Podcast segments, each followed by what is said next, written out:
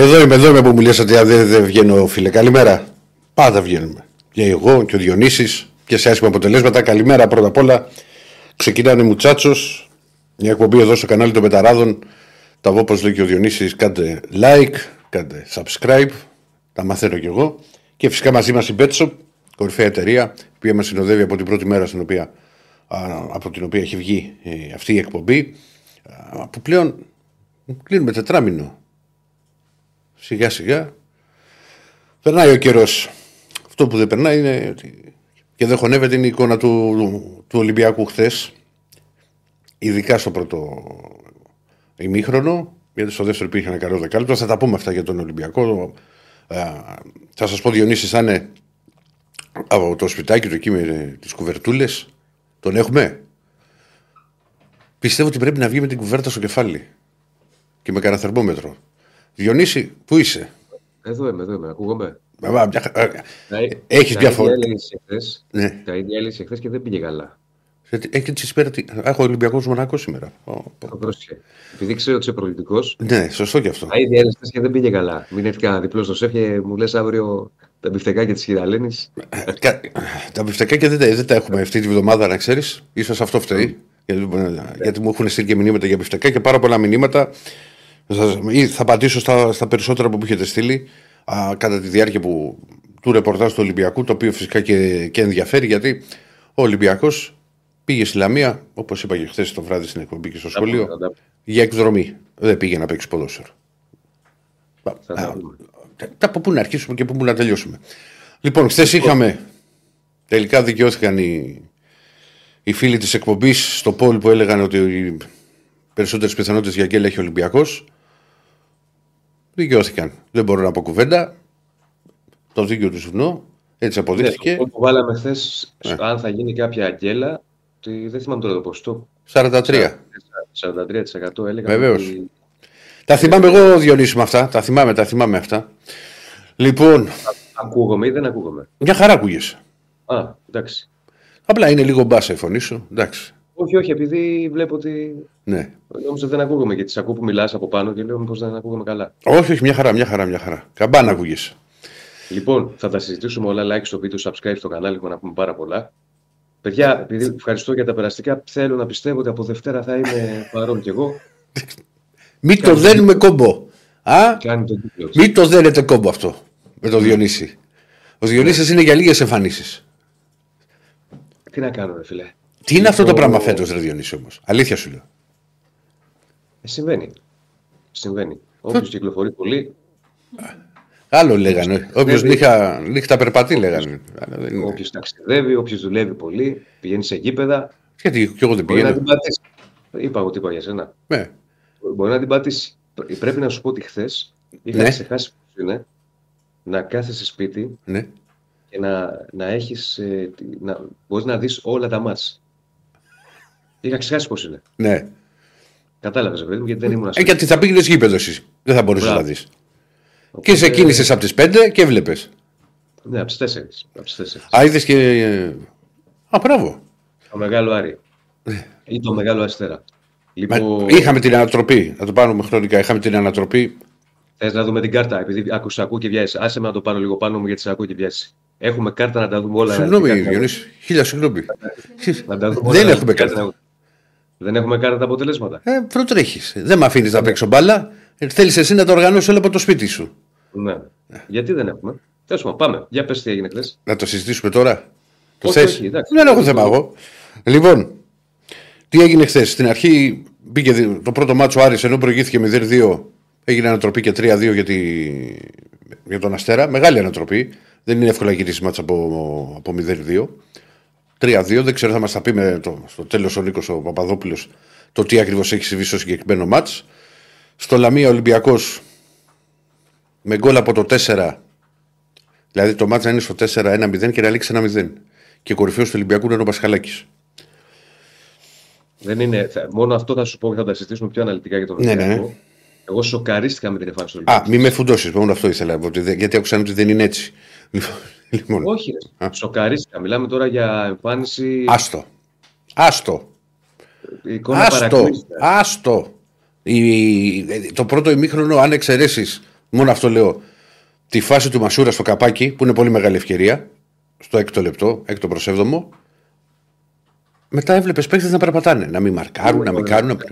Δεν είναι μόνο οι ευκαιρίες. Άντε, είχε και κάποιες ευκαιρίες. Ναι, ρε παιδί μου, σου λέει, λέει μπορεί να σου πει κάποιος ότι αν εκεί το βάζω Μασούρα, θα φεύγουν τα κινητά. Έχουμε καταστραφεί. Έχασα το αμάξι στο πάρκινγκ χθες. Όλα στραβά και ανάποδα. Βέβαια, λοιπόν, πάμε λίγο να πούμε τα αποτελέσματα. Ναι, να πούμε τα αποτελέσματα, ναι. Ε, ήταν το Ολυμπιακού. Μετά η ΑΚ κέρδισε εύκολα το Βόλο 3-0. Ο Πάοκ άλλη μια παράσταση 4-0 το, τον όφηκε με δύο χαμένα πέναλτι. Φοβερό. Και στο τέλος θα μιλήσεις εσύ για το ξεκίνημα με το δεξί του Τερίμ, το 2-0 κόντρα στον Μπα. Δηλαδή κέρδισαν όλοι οι διεκδικητές του τίτλου του Ολυμπιακού. Ναι. Και μένει πίσω. Έξι βαθμούς από τον Μπάουκ. Ναι, τόσο λέω από το πρώτο. Και, και απλά η διαφορά, η μεγάλη διαφορά σε αυτό, φίλε μου, ξέρεις ποιο είναι. Γιατί και πέρυσι η Άκη είχε μείνει και, και ο Ολυμπιακός τότε πίσω από τον Παναθηναϊκό που είχε φύγει με 8 και 12 βαθμούς. Αλλά αυτό που έχω να σου πω είναι ότι είναι αλλιώς να κυνηγάς μία ομάδα και είναι αλλιώς να κυνηγάς τρεις ομάδες. Να τα, τα αποτελέσματα. Εδώ ο κ. Στέφανος επαγγελματίας. Τώρα, τόσο, βέβαια δεν είναι, τόσο, δεν είναι τόσο επαγγελματίας να ξέρουμε γιατί ο κ. Στέφανος στην κέλα την έχει στο αίμα του. Όχι, ας τον άνθρωπο. Ας τον άνθρωπο. Λοιπόν, Ε, Έχει, μην μη διαβάσεις παρετολικός Παρσαραϊκός και Αντρόπιτο και φυσικά 0-0. Δεν έχουν γίνει τα μπάτσα. δεν έχουν γίνει τα μάτια. Και Στέφανε, Ε, να πάμε λίγο. Έλα, εγώ είμαι άρρωστος. βγάλτε, βγάλτε. Αφού τα είπαμε τα αποτελέσματα, βγάλτε. Τα είπα. Άστε, άστε κύριε Στέφανε, πήγες να κάνεις το καλό. Αλλά εντάξει. ή- το έχεις στο αυτογκόλ έτσι, χράτ στο γάμα. Τι κρίσιος. Λοιπόν. Μην βάλεις σε βαθμολογία, δεν ξέρω. δεν- Άστο. Λοιπόν, λοιπόν, λοιπόν, Παιδιά, έλα λίγο να οργανώσουμε. να οργανωθούμε. Εντάξει, Διονύση, άσε να κελάσουμε και λίγο. Δεν, δεν ξέρεις τι έχω περάσει χθες το βράδυ δύο ώρες. Σιγά μου, ρε. Σιγά. Σιγά. Έτσι, Σι- σιγά. Αν δεν θα έρθει, θα έρθει στραβή και θα δεις, θα σου λέω. Ε, Διονυσάκι μου. Έχω περάσει εγώ μια δεκαετία γανατά. και τώρα, άσε με τώρα. λοιπόν, τέλος πάντων, ε, είναι μεγάλη γκέλα και να ξεκινήσουμε από τον Ολυμπιακό. Μμμ. Ε, Έλεγες και χθες ότι δεν παίρνει κανέναν σε αυτό το σημείο που Βεβαίως. βρισκόμαστε Να κάνει γκέλα. Τέτοια γκέλα. από, από τους τέσσερις μεγάλους να κάνει ε, γκέλα ε, σ- από τη στιγμή που μιλάμε για πολύ μικρές βαθμολογικές διαφορές την κάνει ο Ολυμπιακός και την κάνει με έναν τρόπο ξαναλέω στα δικά και σου δίνω πάση στα δικά μου μάτια σοκαριστικό. Δηλαδή, αν δεν ήταν δεν είναι υπερβολή αυτό για τους φίλους που μπορεί να μην είδαν το μάτς αν δεν ήταν ο Πασχαλάκης χθες ο Ολυμπιακός κινδύνευε με, Με πιο βαριά ήταν. Με 2-0. διάρα. Ναι. Με, με, με δεν- διάρα. με διάρα. Μιλάμε Δεν θα, τώρα- διαφων... δεν, δεν θα διαφωνήσω, Διονύση. Δεν θα διαφωνήσω. Δυστυχώς δεν θα διαφωνήσω. Μιλάμε τώρα ότι η Λαμία έχει 6-7 κλασικέ ευκαιρίες. Απέναντι στον Ολυμπιακό, ε, όχι απέναντι στον Αστέρα Τρίπολης. Και ο Ολυμπιακός πλήττει του Μασούρα και τις τρεις ευκαιρίες που έχει πάλι με Μασούρα, το πέναλ του Φορτούνη και άλλη μία με τον Καμαρά που δεν βρίσκει την μπάλα στο, Ένα δεκάλεπτο έχει ο Ολυμπιακός. Το 45-55. Τέλος. στο πρώτο δεκάλεπτο του δευτέρου μηχρόνου. Είναι, είναι πραγματικά τραγική εμφάνιση. Και δεν μπορώ να καταλάβω γιατί. Αυτό μήπως εσύ μπορείς να το εξηγήσεις. Όπως έχω Δηλαδή, βάλει και εγώ, τα, κύριε τα Πέτρο, αίτια, κύριε της, τα αίτια της τραγικής εμφάνισης. Πρώτα απ' όλα κοιτά να δεις. Έχουν ευθύνες όλοι. Για την... Πρώτα απ' όλα, πολλές φορές μετά από διακοπές ε, πρωταθλημάτων και άδειες που παίρνουν οι παίχτες στο πρώτο μάτς ή πριν το μάτς, βλέπουμε εδώ και, το, και, τα, και τα στατιστικά του αγώνα, ε, ε, πραγματικά είναι, είναι τρομερό ότι σε ένα παιχνίδι, να τα πάρουμε με τη σειρά, που η Λαμία κερδίζει, κέρδισε ένα 0. Πάρα, κέρδισε. Έχει προηγηθεί στο 4. Το ξαναλέω, δεν έχει προηγηθεί στο 84. Έχει προηγηθεί ναι. στο 4.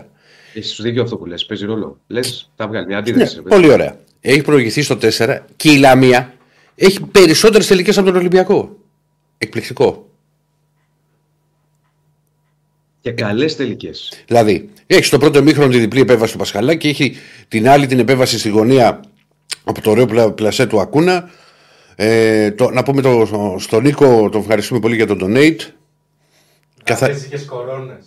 Δανέζικε κορώνε, μάλιστα. Να είναι καλά, να είναι καλά. Το καθαρά Δευτέρα Γκιόγκιο τι είναι που μου γράφεις; Μάλλον για τα μάτς που έλεγε προηγουμένως ο Διονύσης ότι δεν βλέπει όλα τα μάτς. Α, ναι, ναι, ότι δεν βλέπει όλα τα μάτια. Οκ. Λοιπόν, αν προφανώς ο φίλος που μου έκανε τον donate. Τι μαθαίνω. Ε, έχει περισσότερες τελικές η Λαμία. Είχε πολύ καλές ευκαιρίες στο πρώτο ημίχρονο. Στο πρώτο ημίχρονο πραγματικά δεν μπορώ να συνειδητοποιήσω την εικόνα του Ολυμπιακού. Είμαι, και το ξέρεις εσύ πολύ καλά, Διονύση, ότι δεν σου λέω τώρα ότι θα, θα, έχουν, θα έρθουν και γκέλες, θα έρθουν και άσχημες εμφανίσεις, θα σου στραβώσει ένα ματ. Όλα τα δέχομαι. Έτσι είναι το ποδόσφαιρο, έτσι είναι ο αθλητισμός. Σε, όλα τα, σε, όλα, σε όλα τα αθλήματα το ομαδικά μπορεί να συμβεί. Αυτό που δεν πραγματικά με ξεπερνά είναι να μην μαρκάρουν. Να μην κάνει μια προσπάθεια. Μπορεί να παίξεις με μια ομάδα η οποία να, σε εκείνο το μάτι να είναι καλύτερη.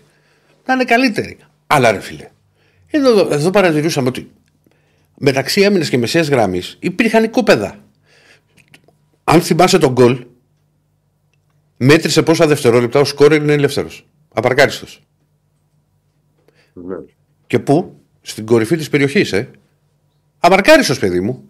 Δεν πηγαίνει εκεί. Σε ένα σημείο τρέχει ο Καμπαρά να με τον, τον πήρε χαμπάρι. Ποιος Καμαρά, ίσως είναι η χειρότερη του εμφάνιση στη φανέλα του, του Ολυμπιακού. Ε, και φυσικά πρέπει να ήταν και ψυχολογικά προετοίμαστος για το παιχνίδι. ε, Γιατί δεν εντάξει, η φάση τώρα στο 53 που του της στρώνει την μπάλα στο ύψος του πέναλτη και δεν κάνει κοντρόλ αν η μπάλα πηγαίνει ανάμεσα από τα δύο του πόδια. Εντάξει. Ναι, για- γιατί όμως; Κάπου όπα. Τι- Θα σου πω, μετά από διακοπές, εγώ το, το λέω. Οι Ολυμπι... οι- Δεν ξέρω πώς σκέφτονται οι παίχτες. Πραγματικά δεν έχω καταλάβει τι, πε- τι περίμεναν ότι θα συναντήσουν στη Λαμία. Και από εκεί μπράβο στη Λαμία, γιατί δεν ήταν και μια ομάδα η οποία πάλι έπαιξε κλειστά. Δεν, έπαι- μπράβο, δεν, έπαιξε, δεν παίζει κλειστά η Λαμία. Δεν το άλλαξε όπως ας πούμε ο Γκαρσίας στο μάτσος με τον Πανσαρικό που γύρισε όλους τις αίρες πίσω. Και με μεγάλη απουσία, ε, τον Καρλίτος. Που είναι, Και δεν το φάνηκε. Που είναι Δεν το φα- αστέρι. Μα δεν φάνηκε. Θα μας τα πει βέβαια. Γιατί θα πούμε σε λίγο, θα έχουμε μαζί μας και το Σωτήρι Λιγάκι, το, το λιγάκι. Τσιλούλη. Ναι. Ε, όταν από τους πρωταγωνιστές και έκανε και πάρα πολύ καλή εμφάνιση. Έκανε ένα τρίκο βόκολος όπου πέ- έβαλε το Σλίφκα πάνω στον, ε, στο Ροτινέι και δεν του επέτρεψε να ανεβάσει πολύ στις κούρσες. Ανέβαζε και τον μπακ πολύ από εκεί και ο Ροτινέι δεν μπορούσε να βοηθήσει στο επιθετικό κομμάτι του Ολυμπιακού που ξέρουμε πόσο σημαντικός είναι. Μετά, γιατί είπα και τον Καμαρά, ξέρεις τι αδυναμία έχω στο φορτούνι, αλλά δεν μπορεί ο Κώστας τώρα να έχει σημαδέψει περισσότερους φορές τους παίχτε της Λαμίας από τους παίχτε του Ολυμπιακού σε όλο το μάτς. Πάρα Να στο πολύ κάνω λάθος. Ακόμη χειρότερο. Θες να μου το Μόνο κάνεις και χειρότερα. μια- Κάνε φίλους να δεις μόνο- καλούς. Ναι. Μόνο- Εντάξει, φίλε, αναλύουμε Ναι, το ναι, ναι. μάτς. Μόνο μία, μόνο μία Πες μου. πινελιά. Η Λαμία είχε να κερδίσει από τις 29 Οκτωβρίου. Από την ένατη αγωνιστική. Τι λες; Από τότε είχε να κερδίσει. ξέρω, Στην Διονύση. Τρίπολη- Το στην ξέρω, Τρίπολη Διονύση. ένα μηδέν. Ε. Λοιπόν, ε, έπαιξε την μπάλα της και κέρδισε πεντακάθαρας σπαθένια. Δεν είχε να πεις κουβέντα για τίποτα. Και μετά, ποντένσε. Ε, δεν μπορεί τώρα ποντένσε να ταλαιπωρεί τόσο πολύ και αυτός στην μπάλα. Δηλαδή, κάπου όπα. Ε, ένα Σέσε λίγο έτρεχε στο, στο πρώτο ημίχρονο. Ο Μασούρας, ο οποίος έχασε τις ευκαιρίες και στο ξεκίνημα του Δευτέρου. Α, και να πεις ότι πάει το πρώτο ημίχρονο. Βγάζει μια αντίδραση ο Ολυμπιακός. Δηλαδή σε αυτό το δεκάλεπτο, το 45-55, που το έχει το τέταρτο του Μασούρα, έχει το χαμένο πέναλτι του, του Φορτούνη. Ε, που δυσκώς δεν του πάνε τα πέναλτι με τη, με τη Λαμία, γιατί θυμίζω και στον αποκλεισμό στην πρώτη χρονιά του Μαρτίνς από τη Λαμία στο κύπελο, έχει χάσει πέναλτι στο Καρασκάκι. Α, και μάλιστα και προς το τέλος, τελευταίο λεπτό πρέπει να ήταν. Ε, δεν υπήρχε κάποιος παίκτη. Υπάρχει αυτό το δεκάλεπτο με την ευκαιρία του Μασούρα, την ευκαιρία του Ποντένσε, την ευκαιρία του Ντόι, το χαμένο πέναλτι. Και μετά το 55 ξανά μανά τα ίδια. Ξανά μανά τα ίδια. Εντάξει, στραβώνει, συνέχισε να προσπαθείς. Και ας μην μπει η μπάλα, να λέγαμε ρε παιδί μου ότι α, δεν, δεν, η μπάλα δεν πήγε μέσα, υπήρχε η ατυχία, δεν ήθελε να μπει. Όλα αυτέ τις κλασικές τις γραφικότητες τις οποίες χρησιμοποιούμε πάρα πολλές φορές για να, να περιγράψουμε ένα παιχνίδι. Ο Ολυμπιακός μείνει πίσω στη βαθμολογία. Φυσικά και, και ο προπολιτή. Εγώ θα σταθώ, δεν μπορώ να τον κρίνω τον άνθρωπο. Γιατί θα μου πούνε, εδώ μου έχουν αρχίσει πότε έχει πτήσει για Πορτογαλία και όλα αυτά στα μηνύματα. Αλλά έχει καθίσει στον πάγκο τρία παιχνίδια. Α, το στο, δεν βλέπετε κιόλας τον, τον Καρβαλιάλ. Λοιπόν, έχει καθίσει στον πάγκο τρία παιχνίδια. Με Σέρες, με Ατρόμητο και με Λαμία. Εκτός έδρας και τα τρία μάτς. Ο Ολυμπιακός σε αυτά τα τρία μάτς δεν έχει σκοράρει σε κανονική ροή αγώνα. Ένα γκολ έχει πετύχει με πέναλτι στι Σέρες. Του Ελαραμπή, μπράβο, ξέρεις. Όχι με πέναλτι. Ναι. Αυτό, αυτό είναι. Είναι πρόβλημα. Αυτό, ε, πώς δεν δείχνει. Μα, μα αδερφέ μου, όλο το σεβασμό στις ομάδες και ξέρεις πόσο, πόσο τι σεβόμαστε και όλα αυτά. Ε, δεν είχε να αντιμετωπίσει ομάδες από την Premier League το να πεις ότι δεν μπορείς να βγάλεις μια φάση. Να, να σκοράρει. Γιατί κάποιες φορές βγήκαν. Δηλαδή είναι τρία μάτς στα οποία ο Ολυμπιακός ουσιαστικά έχει, έχει βάλει ένα γκολ με πέναλτι στις αίρες. Και αν θα βάζει και, και, και χθες, θα ήταν από το πέναλτι που είναι η μεγαλύτερη ευκαιρία. Πάντως, εγώ είδα χθες έναν Ολυμπιακό. Δεν ξέρω αν συμφωνείς.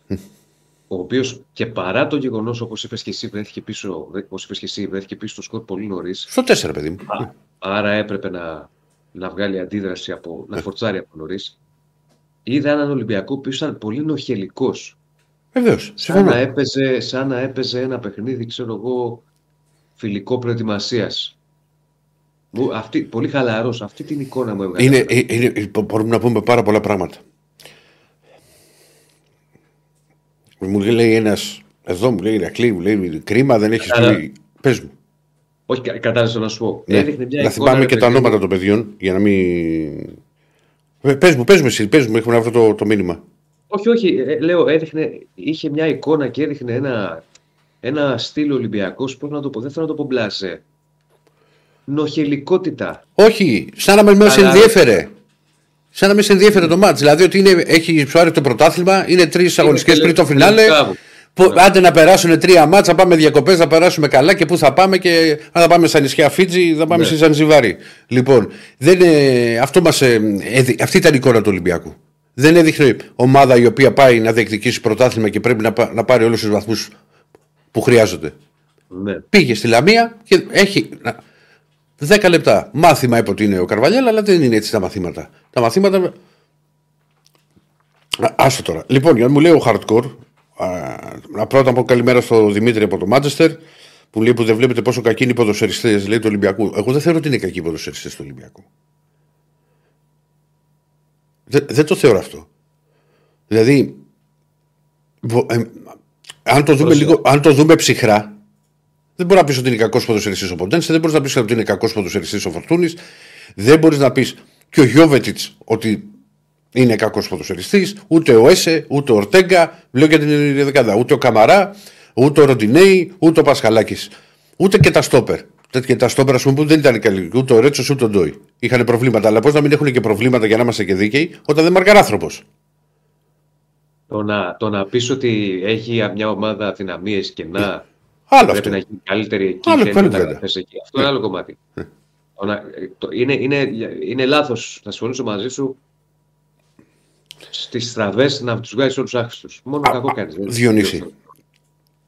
Αυτό, αυτό συμβαίνει. Και εγώ καταλαβαίνω και την πίκρα του κόσμου και την τρέλα που μπορεί να έχει και ειδικά και μετά το μάτς. Δεν έβλεπες γιατί λόγω, τα μηνύματα που μου έχουν έρθει σου ήταν. Ε, ε, ε, έπος. Όταν λέμε έπος, έπος χθες στο, στην εκπομπή. Εντάξει, ήταν πολύ κακή εμφάνιση. Ρακλή. Βεβαίως, μα βεβαίως. Τι να σου πω ότι. μα- Και το είπα και εγώ δεν το πίστευα. Λοιπόν, και κοίτα να δεις τώρα που πήγα να διαβάσω το μήνυμα του ανθρώπου. Μου τα έκλεισε όλα.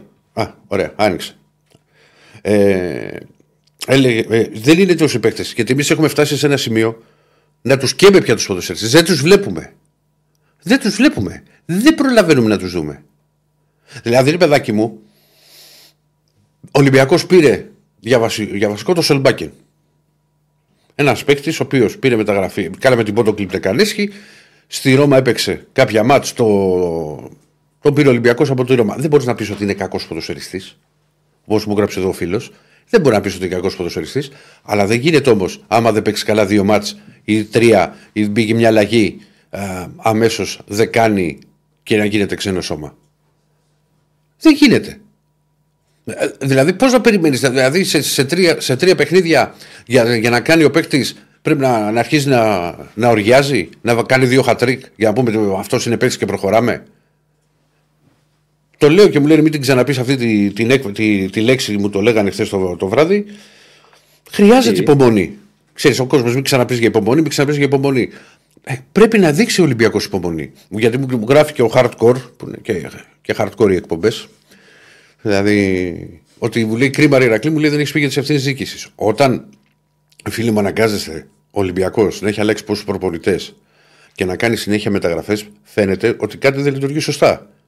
Δηλαδή, υπό νορμάλ συνθήκες θα έμενε ο Ολυμπιακός όπως ήταν με τον Μαρτίνς, τόσα που έμεινε τέσσερα χρόνια, και εκεί μπορεί να ανοίξουμε μια άλλη κουβέντα. Κάποιοι θα συμφωνήσετε, κάποιοι δεν θα συμφωνήσετε. Αλλά έτσι είναι και έτσι το βλέπω εγώ. Εγώ το βλέπω ότι αν το ένα, από ένα προπονητή έχεις δει τρία πρωταθλήματα σε τέσσερα χρόνια, έχεις δει μεγάλες προκρίσεις στην Ευρώπη, είχες δει και μια διετία πολύ καλό, για δυόμιση χρόνια και πάρα πολύ καλό ποδόσφαιρο, ναι, δικαιούται να του πάει μια χρονιά στραβά. Αλλά εμείς τον τέταρτο χρόνο του Μαρτίνς, όλο το δεύτερο μισό, κρινιάζαμε γιατί δεν παίζει καλή ομάδα και δεν βλέπετε και δεν κάνουμε και δεν ράνουμε και το ένα και το άλλο. Έκατσε πολύ βαρύ το αποτέλεσμα με τη Μακάμπη, αλλά εγώ δεν, πραγματικά μπορώ να δεχτώ μια άσχημη χρονιά ενός προπορτή. Περίμενε τώρα όμως, το πάτε μακριά. Μα, όχι το πάμε μακριά, γιατί από τότε ο Ολυμπιακός συνέχεια χτίζεται. Ε, κάτσε τώρα, μισό λεπτό. Συνέχεια χτίζεται. Ο Ολυμπιακός κάποιος φταίει γι' αυτό. Δηλαδή, ο Ολυμπιακός. Έχουν γίνει Δηλαδή, δηλαδή το καλοκαίρι. Να μην το πάμε τόσο μακριά. Το καλοκαίρι, συγγνώμη Διονύσης που σε διακόπτω. Το καλοκαίρι. Ο Ολυμπιακός πήρε τεχνικό διευθυντή που μου στέλνουν εδώ πόσο επιτυχημένος ήταν ε, ο Κορδόν και όλα αυτά. Πήρε τον Κορδόν και έφερε τον Μαρτίνεθ ένα προπονητή από την Πριμέρα Division. Τώρα δεν θυμάμαι αν μου το στείλανε εδώ τα παιδιά ή το βράδυ και μου λένε ότι, ότι πήραμε λέει προπονητή ο οποίος δεν ήταν από που να έχει κερδίσει τίτλους και τέτοια. Δηλαδή μπορούσαμε να, να πάνε πιο από τον προπονητή της Μπαρτσελόνα ή τον προπονητή της Ρεάλ. Ήρθε προπονητής που είχε. Στην Γρανάδα είχαμε δει το έργο του, την Εσπανιόλ δεν την πήγε καλά, OK, okay, και ήρθε στην Ελλάδα να δουλέψει. Κάθισαν δύο πολύ βαριά αποτελέσματα με το, με το ΠΑΟΚ και με τη Φράιμπουργκ. Και δεν ήταν απλά οι ήττες, ήταν και το σκορ και οι εμφανίσεις. Ο Ολυμπιακός πήρε την απόφαση να προχωρήσει ξέρεις, πάλι σε αλλαγή. Τώρα κάνει μεταγραφές για να διορθώσει κάποια κακό κείμενα που έχει κάνει και ο Κορδόν, που έχει κάνει φυσικά και ο Μαρτίνεθ που δεν ήθελε στόπερ στο τέλος και ο Ολυμπιακός μάλιστα έφερε, άμα θυμάσαι στο 90 και τον Πιάνκον. Πρέπει να αφήσουμε ένα προπονητή ξανά να τον πιστέψει ο Ολυμπιακός και να δουλέψει. Και δεν νομίζω ότι όλα τα προβλήματα λύνονται εάν θα πρέπει να κάνουμε 15 μεταγραφές. Τώρα είναι, είναι μονόδρομος να γίνουν μεταγραφές βέβαια. Για να με δίκαιος. Μπαίνει ο Ολυμπιακός από τότε που είπες με τον ματιν Αν θυμάσαι, το λέγαμε και τότε στο ραδιόφωνο. Ο Ολυμπιακός εκείνο το καλοκαίρι έκανε τρεις συνδυασμού. Μία με τον Μαρτίνης, μία μικρή με τον Κορμπεράν και μετά το, που έτυχε λόγω του Μουντιάλ που έγινε και η χειμερινή προετοιμασία που είχε πάει στην Εσπέα με, με Μίτσελ. Αλλά έφυγε, παρετήθηκε και ο Μίτσελ, ήρθε, ήρθε, ήρθε ο Ανικό. Ε. Ναι, ναι, με τρεις... Τι θέλω να πω. Ε, δεν γίνεται έτσι, ρε φίλε. Συγγνώμη τώρα. Mm. Μια ομάδα δεν μπορεί. Ε, ε, δηλαδή, ε, τώρα ας πούμε ζητάς ευθύνη. Εγώ δεν λέω ότι δεν έχει ευθύνες. Αυτός είναι ο προπονητής. Ο καρβαλιαλ mm-hmm. Αλλά ο Καρβαλιάλ ήρθε σε μια προβληματική. προβληματική. σε μια έχει. κατάσταση τέλος πάντων μεσούς στη σεζόν και πράγματι ο Ολυμπιακός δείχνει ακόμη πιο προβληματικός. Μα, μα ό,τι και να θέλει να. Ολοκλήρωσε. Όταν κάνει συνέχεια διαφορετικούς συνδυασμούς, όταν παίρνεις τον ένα προπονητή, παίρνεις άλλο προπονητή, διώχνεις τον έναν, φέρνεις τον άλλο. Πας σε 15 μεταγραφές, πας σε 17 μεταγραφές, πας σε 18 μεταγραφές, πας σε 13 μεταγραφές. Ε, την πρώτη ευθύνη σε αυτό το κομμάτι την έχει η διοίκηση. Αυτή σχεδιάζει, αυτή βάζει κάτω τα δεδομένα και αυτή είναι η οποία. Όταν δεν τους γίνουν οι επιλογές. Χρεώνεται την επιτυχία και την αποτυχία. Εδώ ο Ολυμπιακός έχει πάει στο άλλο άκρο τα τελευταία χρόνια. Από την εποχή Μαρτίνς και μετά, από τη φυγή του Μαρτίνς και μετά, έχει πάει στο άλλο άκρο. Δηλαδή είχε το Μαρτίνς πόσα χρόνια, τέσσερα; Τέσσερα. Που ήταν και ρεκόρ για τον Ολυμπιακό. Και, βέβαια, και όχι μόνο αυτό. Και, όχι, και, όχι, και, όχι, και όχι μόνο αυτό. Και, όχι, και όχι μόνο αυτό. Επειδή εκεί, επειδή εκεί ο Μαρτίνς την πρώτη χρονιά ο Ολυμπιακός δεν πήρε τίτλο με τον Μαρτίνς. Ναι, το θυμάμαι. Όμως είδες, υπήρχε μια προοπτική και, και, και, ήταν πολύ σωστή απόφαση που, που τον κράτησε τον Μαρτίνς και μετά ήρθαν τα, η δημιουργία της ομάδας. Το θέμα είναι ότι προφανώ, προφανώς, δηλαδή όταν αναγκάζεσαι να κάνεις τόσες αλλαγές προπολιτή, γιατί μετά, το, μετά από τον Μαρτίνς, ο Κορμπεράν, ο Μίτσελ, ο Ανιγκό, ε, ο Μαρτίνεθ και τώρα ο Καρβαλιάλ. Είναι πάρα πολλοί προπονητές για ένα τόσο σύντομο χρονικό διάστημα. Δεν γίνεται. Δεν γίνεται. Μα και εγώ, ας πούμε, για τον άνθρωπο τώρα, τον Καρβαλιάλ. Δεν ξέρω αν θα πετύχει ή δεν θα πετύχει, γιατί εχθές μου έβγαιναν στις γραμμές και δεν έχει αλλάξει τίποτα να, να φύγει, να κάνει να ράνει. Πρώτα απ' όλα ο Καρβαλιάλ είναι πολύ μικρό χρονικό διάστημα στην ομάδα. Ένα. Ένα μήνα, ένα μισή. Ε, έχει πέ- τέσσερα μάτσα έχει κάτσει στον πάγκο. Τρία στο πρωτάθλημα και ένα στην Ευρώπη. Ένα. Ε, δεύτερον, άμα ένα δεν, είναι είναι, ε, μια- δεύτερον άμα δεν, είναι είναι, ένα προπονητή. δεν είναι μια δική του ομάδα, αλλά αυτό το ήξερε βέβαια γιατί όταν αναλαμβάνεις μεσούς στη σεζόν ένα σύλλογο, ε, δεν έχεις κάνει εσύ τις μεταγραφές, θα βρεις ένα ρόστερ έτοιμο. Με τα κενά του, με τα καλά του, με το οτιδήποτε. Προχωράει ο Ολυμπιακός να κάνει τις διορθωτικές κινήσεις, έχει κάνει ήδη δύο. Αλλά μία με, το, με την απουσία του LKB, με τον τραυματισμό του Ελαραμπή, ας πούμε, χθε είχε δύο επιθετικούς, τον Γιώβετιτς και τον Ναβάρο, ο οποίος ήρθε το παιδί πάνω από τρεις μέρες. Έχει κάνει μια μισή-δύο προπονήσεις και το βάλαμε να παίξει στο δεύτερο μήχρονο. Δεν ήξερε καλά-καλά τα ονόματα των συμπεκτών, όπως λέμε. Εντάξει, εσύ, αυτό όταν γίνονται μεταγραφές θα συμβεί, ρε Ηρακλή. Δεν είναι τώρα αυτό, είναι το πρόβλημα για τον Ολυμπιακό. Όχι, Το να πάρω- ε, σου, που σου, λέ- έπαιξε όχι χθες. μα σου λέω ότι τον βάλαμε να παίξει. Έξι, αναγκαστικά Έχει πήγε και κακό παίξαμε. σχεδιασμό ο Ολυμπιακός Ηρακλή. Κατά την άποψή μου, εγώ θα το, το είχα πει και τότε. Δεν έπρεπε να φύγει ο Μαρτίνες. Οκ, πήρε μια απόφαση η διοίκηση. Μα Είναι- κοίτα, είναι- θυμάσαι, θυμάσαι τι είχα πει τότε στην εκπομπή, τώρα και εδώ και, και το βράδυ. Τότε είχα πει Διονύση μου ότι όποια απόφαση και να πάρθει για τον Μαρτίνεθ, εγώ θα την καταλάβω για ένα και μόνο λόγο. Γιατί ο Εγώ δεν οργανισ... Θα σου πω γιατί. Γιατί ο οργανισμός του Ολυμπιακού είναι πολύ βαριές ήττες το, το, το 4-2 από τον Μπάουκ και το 5-0 από τη Φράιμπουργκ σε πολύ σύντομο χρονικό διάστημα. Είναι πολύ σύντομο το χρονικό διάστημα και ήταν και η εικόνα του Ολυμπιακού και με την ευκολία με την οποία δεχόντουσαν τις φάσεις. Ε, και τα γκολ. Εντάξει, για τη Φράιμπουργκ δεν το συζητώ. Δεν μπορεί τώρα δηλαδή όποιο- όταν εκτελούσε κόρνερ όποιος παίρνει και να, να πάρει κεφαλιά. Ωραία, και ο Γκρέγκοριτς να φαινόταν εμφανή Στερλόι. Ε, κάπου όπα. Απ' την άλλη, υπάρχει ένα πλάνο. Ναι, μπορείς να πεις, τον πιστεύεις, τον προπονητή. Με, τι λάθη έχουν γίνει, να δούμε τι μπορούμε να διορθώσουμε στη μεταγραφική περίοδο του χειμώνα. Και τώρα ο Ολυμπιακός έχει κάνει ήδη δύο μεταγραφές. Έχει πάρει τον Ναβάρο, ο οποίος έπαιξε. Πήρε τον Ζέλσον Μαρτίνς, ο οποίος είναι ένας ποιοτικός ποδοσφαιριστής, αλλά θέλει ένα χρονικό διάστημα να βρει τα πατήματά του μέσα στην, ο- στην ομάδα. Θα πω από επίσης ότι επειδή μιας και μιλάμε για, το, για, το, για τον Ολυμπιακό, ότι ο, είναι πάρα πολύ κοντά σύμφωνα με τους Πορτογάλους γιατί στην απόκτηση με την μορφή δανεισμού από την Πόρτο πάλι α, τον, ε, του Κάρμο. Ο Κάρμο είναι ένας στόπερ τον οποίο είχε δουλέψει με τον Καρβαλιάλ στην Πράγκα. Τον αγόρασε η Πόρτο 20 εκατομμύρια και ξεκίνησε φέτος βασικός, νομίζω είχε και 10 13 συμμετοχές. Είναι ψηλός στόπερ 1,96 και, α, και το θέμα με τον, ε, με τον Κάρμο είναι ότι από τον Νοέμβρη και μετά δεν παίζει στην Πόρτο, όχι ότι είχε κάποιο πρόβλημα. Είναι ότι α, σύμφωνα με τα ρεπορτάζ που βγαίνουν από την Πορτογαλία, ότι είχε πολύ κακέ σχέσει με τον προπονητή τον Κοτσεσάου, ο πρώην παίκτης του ΠΑΟΚ. Οπότε από το να μην παίζει η Πόρτο θέλει να το δώσει τώρα κάπου δανεικό α, για να. Αν μπορεί να θέλει, άμα μείνει ο Κονσεσά, μπορεί να σκεφτεί να τον πουλήσει το καλοκαίρι ή οτιδήποτε. Αλλά μιλάμε για μεταγραφή 20 εκατομμυρίων και αριστεροπόδαρος και δεν είναι ο μόνος ο οποίος ε, παίκτης θα αποκτηθεί. Δηλαδή είναι μια υπόθεση που μπορεί να τελειώσει μέχρι και αύριο. Δηλαδή είναι, το, είναι τόσο κοντά α, σε συμφωνία ο, ο Ολυμπιακός. Ναι. Θα, θα πάρει και δεύτερο αμυντικό, θα πάρει και χαφ. Αυτές είναι οι, οι, οι κινήσεις. Αλλά δεν μπορώ να σας πω και με σιγουριά ότι μπορεί να μην γίνει και άλλη κίνηση. Γιατί το πλέον έχουν δημιουργηθεί θέματα πλέον ας πούμε, στο, και με τους παίχτε που έλειπαν από τραυματισμό Ελαραμπή. Ο Ελκαμπή που θα, το, θα λείψει για ένα μήνα. Δεν, δεν ξέρω ακριβώς και το τι θέλει ο Ολυμπιακός. Αυτό όμως που χρειάζεται ο Ολυμπιακός, όσο και μπορεί σε κάποιους να μην αρέσει, ο Ολυμπιακός αυτό που χρειάζεται είναι η ηρεμία. Χρειάζεται ηρεμία γιατί; Ακολουθεί την Κυριακή ντέρμπι με την ΑΕΚ. Ένα ντέρμπι που μετά τη σοκαριστική ήττα σε συνδυασμό και με την εμφάνιση με τη Λαμία ούτε το έχει κάνει στον Ολυμπιακό. Όχι. Δεν το κάνει. Μόνο νίκη και για βαθμολογικούς και για ψυχολογικούς. Α, μπράβο. Γιατί Για λοιπόν. Να, να πάμε το ότι πήρα μια μεγάλη νίκη. Ναι, γιατί ας πούμε με το Χ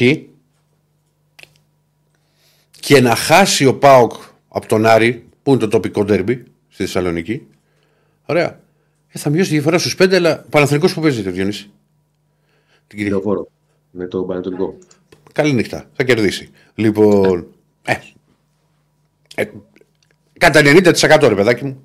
Ναι, ναι. Ωραία. Μπο- Ποδόσφαιρο είναι. Λοιπόν, δεν δεν θα κερδίσει κάτι. Χρειάζεται, όπως το είπες, στη νίκη και για να, να βγάλει αντίδραση και να μείνει ζωντανός. Αλλά κυρίως για ψυχολογικούς λόγους. Να πάρει η ομάδα τα πάνω του.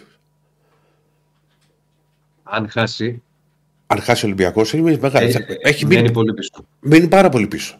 Πάρα πολύ πίσω. Θα μου πει Βέβαια. κάποιος ότι υπάρχουν τα Ναι. play-off, ότι υπάρχουν τόσα derby και ε, δεν μπορεί να τα κερδίσεις όλα τα μάτς. Και ο, το είπα και στην αρχή, είναι διαφορετικό να κυνηγάς μία ομάδα παρά τρεις. Ναι. Γιατί μία ομάδα μπορεί να πάθει ένα blackout, να κάνει δύο γκέλες, να την πάρει αυτή από κάτω και να αρχίσει να καλύψει διαφορά. Να το, να το πάθει δηλαδή και ο Πάοκ, να το πάθει και η ΑΕΚ, να το πάθει και ο Παναθηναίκος, ε, δεν το βλέπω τόσο πιθανό. Βάλε μια νοτελεία. Να πω ότι Ναι. τρέχει το poll ε, που αφορά τον Ολυμπιακό ε, για το πιάστε. που οφείλεται Ναι. Για Πες το, το, που Γιάννη. οφείλεται, για το που οφείλεται η κακή εικόνα του Ολυμπιακού, κακός σχεδιασμός ή νοοτροπία παικτών, κακός σχεδιασμός μέχρι στιγμής στις 279 ψήφους είναι στο 81% νοοτροπία παικτών, στο 19% ή πολύ πολύ μεγάλη πλειοψηφία θεωρεί ότι Μμμ. ο σχεδιασμός από το κλαμπ είναι αυτός ο οποίος έχει φέρει αυτό- αυτή την κακή εικόνα και αυτά τα άσχημα αποτελέσματα. Θα το πάμε πολύ με Ολυμπιακό. Μα είναι, μα είναι, μα είναι και. Άρα- Μα φυσικά είναι και, είναι και λογικό. Επίσης, δεν είναι μόνο ότι ακολουθεί η ΑΕΚ. Ναι, να πούμε ότι παρά 10 περίπου θα έχουμε το, Βεβαίως. το Στριλούλη, τον Άσο Δυναμία να μας μιλήσει. Και θα το πάμε, θα, θα, όπως κάνουμε συνήθως όταν υπάρχει ένα μάτι αγωνιστικής ή ένα θέμα της ημέρας, ε, η πρώτη ώρα θα είναι αφιερωμένη στον Ολυμπιακό. Μα είναι λογικό, ρε παιδιά. Ε, και φυσικά δεν θα, θα μιλήσουμε για όλες τις ομάδες. Και λέω, το ξαναλέω Διονύση, δεν ακολουθεί μόνο η ΑΕΚ. Στο καπάκι, Ε, πάει και φυσικά μετά, δεν παίζει. ε, καλά, μέχρι και φυσικά έχει άλλο ο Διονύση μου. Ο Ολυμπιακός. Ε. Ποιον έχει μετά, μετά Σε την έχει, ΑΕΚ; σε έχει πειράξει, ε, ο πειρατό. Ποιον έχει, ρωτάω, ρε, ρωτάω. Δεν- δεν- Ντέρμπι έχουμε μεταξύ μας για το κύπελο Παναθηνικό Ολυμπιακός. Μ' άρεσε για το πρωτάθλημα που σου λέω. Ε. Οκ, ναι, εντάξει. Όχι, όχι, δεν έχει οκ. Εντάξει, κατάλαβα. κα- Απλά εγώ σου λέω για το πρωτάθλημα. Εννοείται ότι έχει την κυβέρνηση. Αλλά σου εξηγώ όμως ότι είναι, υπάρχει ΑΕΚ και μετά παίζει πάλι λεωφόρο Παναθηναϊκό Ολυμπιακός για το κύπελο. Και έχει και άλλα μετά Παναθηναϊκό Ολυμπιακός και για το κύπελο και για το πρωτάθλημα. Δηλαδή μέσα στο Γενάρη ο Ολυμπιακός χωρίς υπερβολή παίζει το 70% της σεζόν. Το 80%. Αυτό το ήξερες, Ηρακλή. Ε, το ήξερες. Αλλά Αυτό το ήξερες. Εξα... Μα το ήξερες εξ αρχής. Τι είπα να πει, αλλά απλά τώρα είχες κακό αποτέλεσμα. ναι, το, Ήξερες, το οποίο σου δυσκολεύει Για πάρα όλοι- πολύ και, και σου βάζει πολύ μεγάλη Μισό πίεση. Μισό λεπτό. Ναι. Όλοι έχουν αυτή την πίεση. Ναι. Ή, ήξεραν όλοι το Γενάρη. Εντάξει, θα έχει και, εσύ Μεγάλο- την πίεση- θα έχεις και εσύ την πίεση μου, Διονύση μου, αν δεν κέρδιζες τον μπα. Αυτό λέω εγώ. Μισό Και λεπτό. θα, και θα έλεγε ότι την κέλα είναι αυτή και δεν θα την κάνουν οι άλλοι. Άλλο λέω, ρε Ηρακλή. Πρωτού πάμε στην αγωνιστική αυτή Ναι, που παίξανε χθες, ήξερες ότι το Γενάρη όλοι οι τέσσερις ναι. σε μεγάλο βαθμό παίζουν τη χρονιά. Το Ναι. είναι αυτό. Το ξέρεις. Γιατί; Γιατί έχει ντέρμπι, γιατί έχει κύπελο με ντέρμπι, κυρίως το Παναθηναϊκός Ολυμπιακός. Ε, οπότε θα κρυθούν πάρα πολλά. Θέλω να πω ότι είτε έτσι είτε αλλιώς πριν από το μάτς με τη Λαμία, ας πούμε, το ήξεραν στον Ολυμπιακό αυτό. Σε ακούω, απλά κοιτάζω λίγο και τα μηνύματα, ξέρεις. Το, Ε, όπως το το φίλο. ξέρει ο Παναθηναϊκός, όπως το ξέρει η ΑΕΚ, όπως το ξέρει ο ΠΑΟΚ. Δεν είναι δηλαδή κάτι το οποίο προέκυψε τώρα επειδή ο Ολυμπιακός ιτήθηκε από τη Λαμία και να μην είχε τηθεί από, την, άλλη- από τη Λαμία και να έχει κερδίσει, πάλι θα είχε ένα μήνα μπροστά του, ο οποίος θα ήταν εξαιρετικά κρίσιμος. Απλά τώρα αυτή η γκέλα, γιατί είναι ήττα εκτός προγράμματος, δεν είναι ότι παίζει με την ΑΕΚ. Και, μπορεί δεν, να ε, έχει ήττα. ε, ε, και Διονύση, τον Παναθηναϊκό ή με ε, τον εγώ τη ΠΑΟΚ, δέχομαι την είναι ήττα. εκτός προγρά- Θα γίνει ήττα. Δεν δέχομαι. ε, Δεν δέχεσαι, θα μου πεις και εσύ που δεν δέχεσαι. Τρόπος του λέγει. Την εικόνα. Παίξε, χάσε ευκαιρίες, δεν μπαίνει μπαλά μέσα, φάει μια κότρα και χάσε. Εσύ μπορεί να μην τη δέχεσαι, Ε. αλλά θα, θα πρέπει να, να εξηγηθεί, δηλαδή να, να δούμε ποια είναι τα αίτια για αυτή την κακή εικόνα του Ολυμπιακού. Μα, μα, μα είναι λογικό ότι όταν αλλάζει Άλεξ, ξέρεις τώρα Ευχαριστικά προπο- κακή. Μα μου γράφει, Ευχαριστικά κακή. μου γράφει ο φίλος ο Νίκος. Που, το- που παρακολουθεί και συνέχεια εδώ την εκπομπή, γιατί βλέπω πολλές φορέ συχνά μηνύματα του. Μου λέει Ηρακλή, εξήγησε μου γιατί στην αρχή της σεζόν βάζαμε 2-3 γκολ και χάναμε και ευκαιρίες. Και τι Άλεξ τώρα και δεν μπορούμε να βάλουμε ούτε γκολ. Γιατί είναι, είναι αυτό που είπα πριν, ότι σε τρία μάτια τώρα με τον Καρβαλιάλ ο Ολυμπιακός σε κανονική ροή αγώνα δεν έχει σκοράρει. Ένα πένα, ένα γκολ με πέναλτι έχει. Στι αίρε. Λοιπόν, προφανώς και με την αλλαγή προπονητή και τα πράγματα τα οποία θέλει να περάσει ο, ο Καρβαλιάλ, Μπορεί. Λέω, α, να μην πω προφανώς, θα πω μπορεί. Μπορεί οι παίχτε να είναι μπερδεμένοι. Αλλά όμως δεν είναι ότι έχει κάνει τις τρομερές αλλαγές ο Καρβαλιάλ, ότι έχει αλλάξει παίχτε, τους έχει αλλάξει θέσεις, έχει αλλάξει συστήματα. Ξεκίνησε όταν στο πρώτο μάτς στο Ευρωπαϊκό που λέγαμε ότι που κέρδισε ο Ολυμπιακός 5-2 α, την Τόπολα ότι θα πάει με την ίδια συνταγή απλά ήθελε να είναι λίγο πιο κοντά οι γραμμές για να μην τρώει ο Ολυμπιακός πολλές φάσεις στην κόντρα το οποίο το κατάφερε ως ένα σημείο. Αλλά μου πεις πώς το κατάφερε. Τις σέρε, οι σέρε παίζαν όλοι, όλοι πίσω. Με τον Ατρόμητο, το... ε, μία φάση είχε φάει το δοκάρι. Εχθές όμως όλο αυτό το πράγμα κατέρευσε. Γιατί έβγαλε πολλές φάσεις στη Λαμία και χωρίς να παίζει στην κόντρα. Δεν κλείστηκε η Λαμία.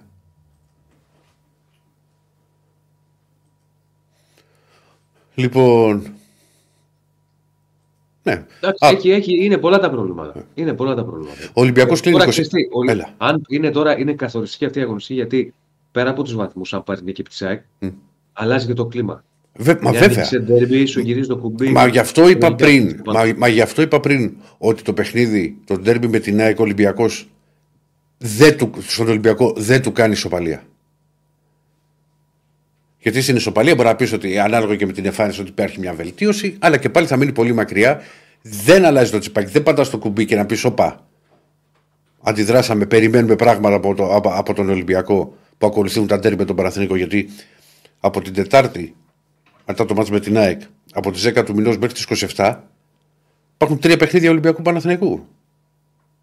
Δύο για το κύπελο και ένα για, για το πρωτάθλημα που πάντα Διονύσου και το ξέρεις και εσύ πάρα πολύ καλά, άσε την κατάσταση που βρίσκονται οι ομάδες, άσε τη βαθμολογική θέση που μπορεί να βρίσκονται οι ομάδες, τα παιχνίδια του Ολυμπιακού με τον Παναθηναϊκό είναι μια εντελώς διαφορετική ιστορία και πάντα μπορεί να σου φτιάξουν τη σεζόν ή να στην καταστρέψουν τη σεζόν.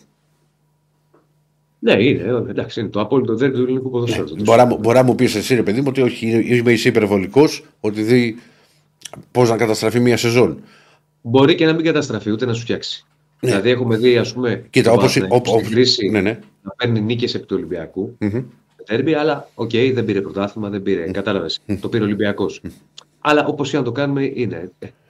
Ε, Διονύση, να, να σου το πω διαφορετικά. Έτσι όπως είναι τώρα ο Ολυμπιακός σε αυτή την κατάσταση με την εμφάνιση και την ήττα στη Λαμία.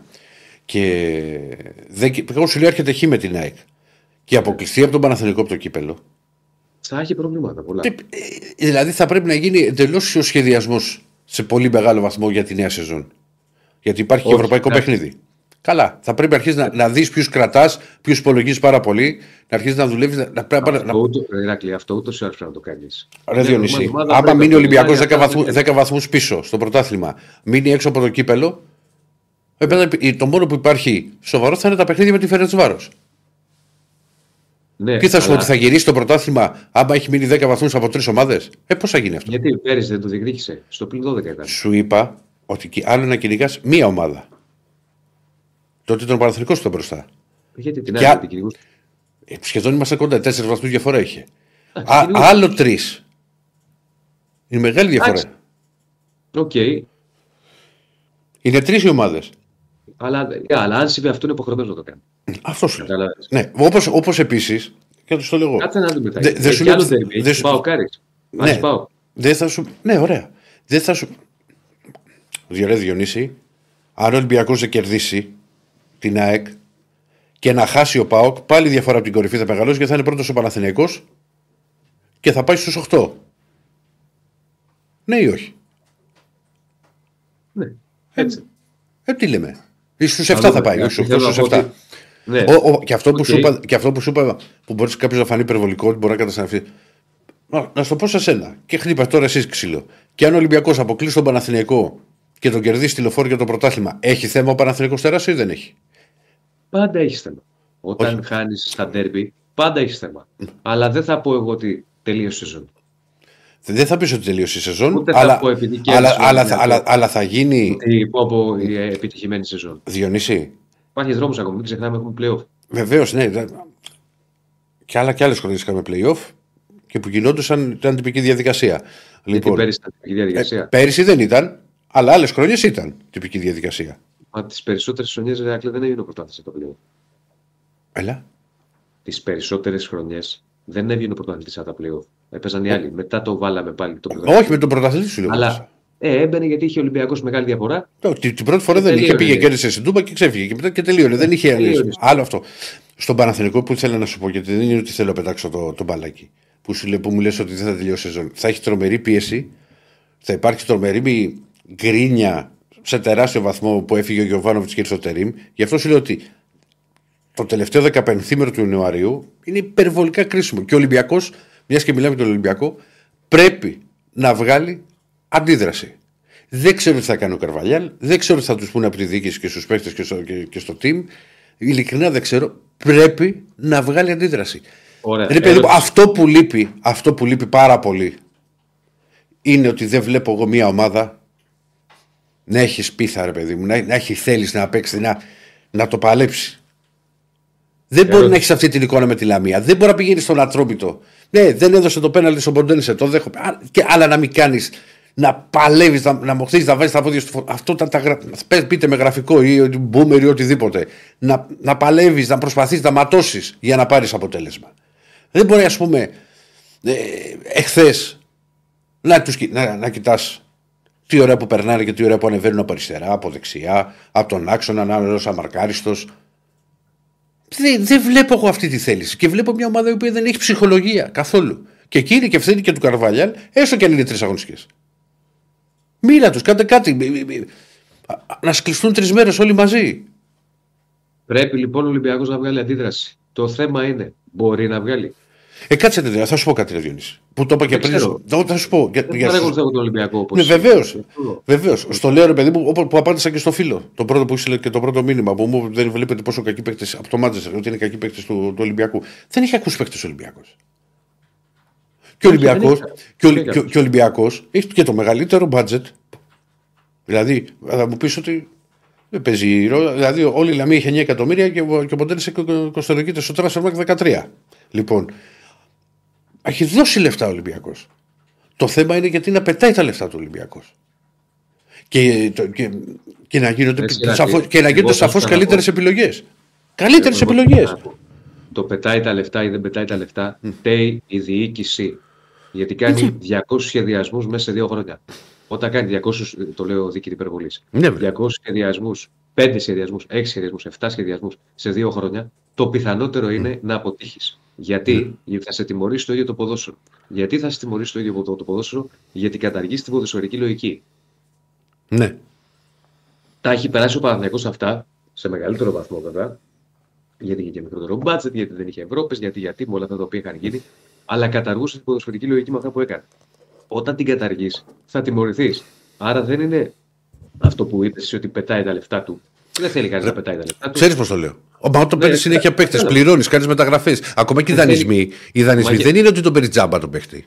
Δίνεις ένα, πο- ένα ποσό στην ομάδα, δίνεις το συμβόλαιο του ποδοσφαιριστή. Είναι, είναι Έχει λογικό πο- μια έχει πολύ- ομάδα, Ναι, είναι αλλά λογικό μια ομάδα να έχει αλλάξει τα τελευταία δύο χρόνια πόσους προπονητές; Πέντε. πόσους; Δύο χρόνια, πέντε προπονητές έχει αλλάξει. Δηλαδή πέρυσι ξεκινήσαμε γιατί τον βάζεις; Μαρτίνς, Κορμπεράν, Μίτσελ, Ανιγκό, Μαρτίνεθ, ο έκτος είναι ο Καρβαλιάλ. Έξι προπονητές σε δύο χρόνια και πόσους παίκτες με μεταγραφές. Είχα το μέτρημα. Ε, δεν μπορώ να σου πω. Πες μου, εσύ, είναι, πες μου τώρα εσύ ως δημοσιογράφος και ως Ολυμπιακός. Είναι ποδοσφαιρική λογική αυτή; Μμμ. Είναι ποδοσφαιρική λογική αυτή; Μα σου είπα ότι δεν- το είπα πριν ότι δεν, γι- δεν σημαίνει ότι το να κάνεις συνέχεια μεταγραφές. Ε, Άρα την έχει καταργήσει ο Ολυμπιακός. Εγώ το πρωτάθλημα μπορεί να το πάρει. Άλλη κουβέντα αυτή. Μιλάμε για ποδοσφαιρική λογική. ναι, γιατί και έχει τη αυτό το δυναμική. πράγμα Έχει τη δυναμική. πουλάει. Ναι, δεν έχει να κάνεις τόσες κινήσεις συνέχεια. Μα δεν γίνεται αυτό το πράγμα. Δεν γίνεται. Αλλά Και βέβαια έτσι δεν μετά βγήκα. θα Δηλαδή, πιάσεις- δηλαδή, πιάσεις τα λεφτά. δηλαδή, να τώρα θες να σου πω και κάτι. Πή- Πήγε ο Ολυμπιακός, ας πούμε, ξεκινούμε με τον Κορδόν.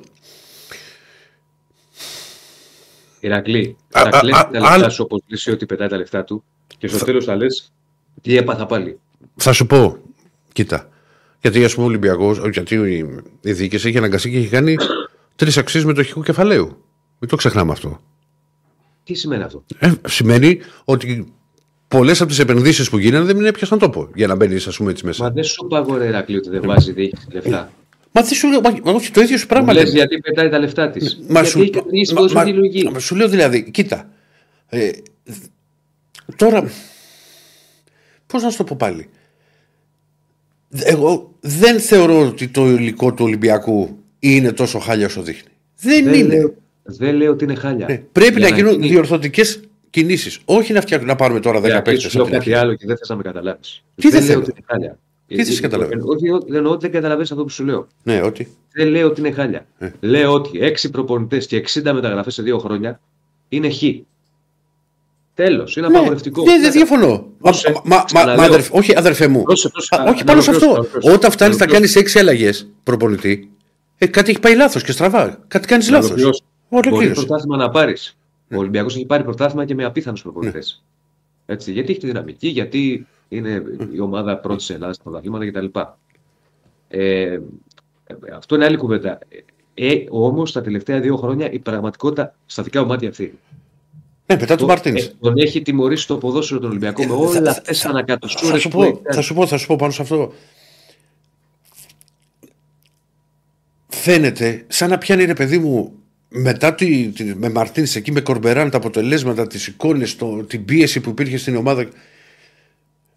Σαν να λειτουργεί λίγο με πανικό. Δηλαδή ότι κάναμε μία αγγέλα, αυτό που θα μας σώσει είναι το να φέρουμε ένα παίχτη. Ε, δεν είναι έτσι. Έχει παίχτες ο Ολυμπιακός.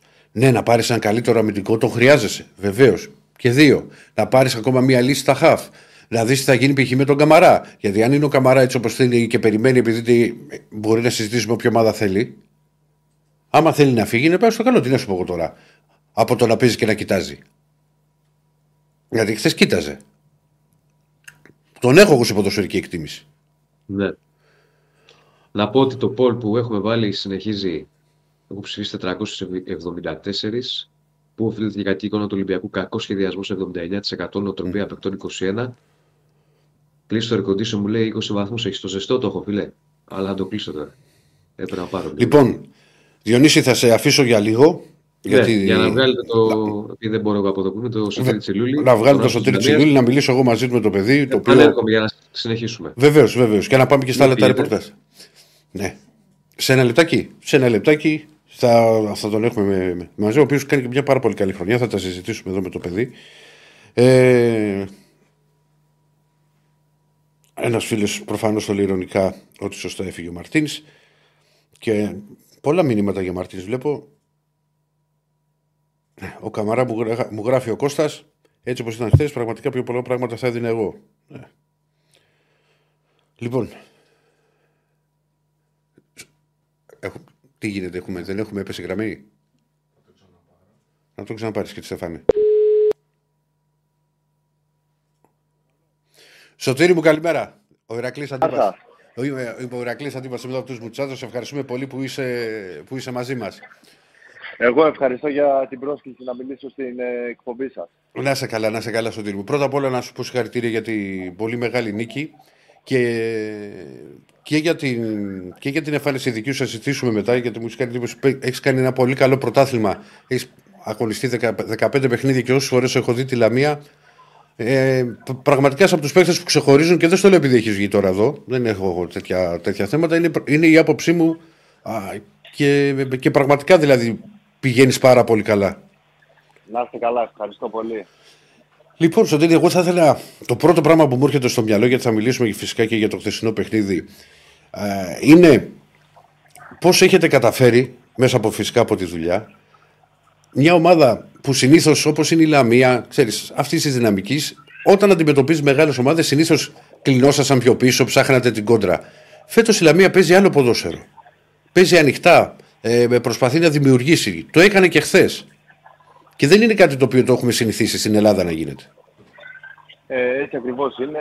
Από το καλοκαίρι έχει γίνει μια πολύ καλή δουλειά με το προπονητικό team. Έχουν έρθει πολύ ποιοτικοί παίχτες ε, στην ε, καλοκαιρινή μεταγραφή και νομίζω ότι έχουμε κατανοήσει πλήρως το μοντέλο και το σχέδιο που θέλει να παίξει ο προπονητής μας το οποίο ναι μεν είναι να είμαστε compact και να μην δεχόμαστε πολλές επιθέσεις, να περιορίζουμε τον αντίπαλο αλλά είναι και το να παίζουμε ποδόσφαιρο γιατί ε, σε ένα ποδοσφαιρικό αγώνα αν δεν ε, βάλεις γκολ δεν μπορείς να, να κερδίσεις το παιχνίδι. Αν είσαι Ε, δημιουργικός, αυτό προ- βεβαίως. Ακριβώς. Αυτό προσπαθούμε να κάνουμε.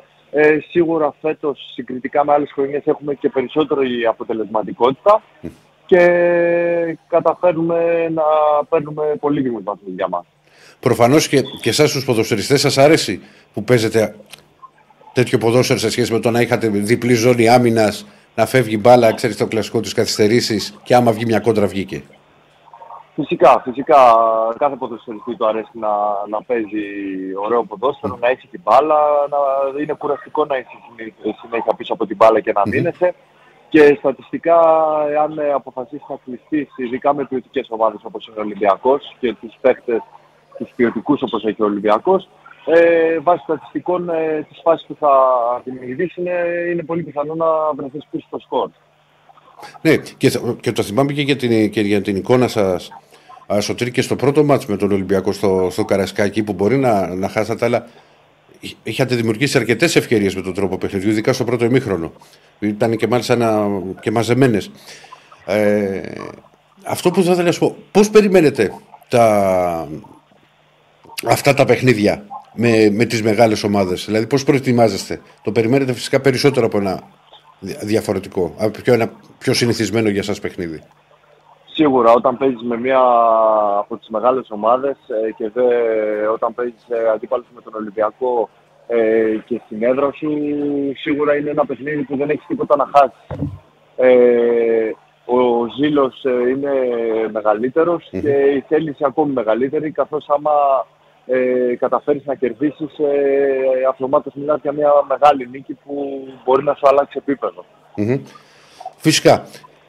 Στόχους Πού, πού, τι θέλετε να πετύχετε στη φετινή σεζόν; Πρωταρχικός στόχος, ε, καθώς περάσαμε δύο πολύ δύσκολα χρόνια με την ομάδα της Λαμίας, ε, πρωταρχικός στόχος ήταν εξ αρχής ε, η σωτηρία.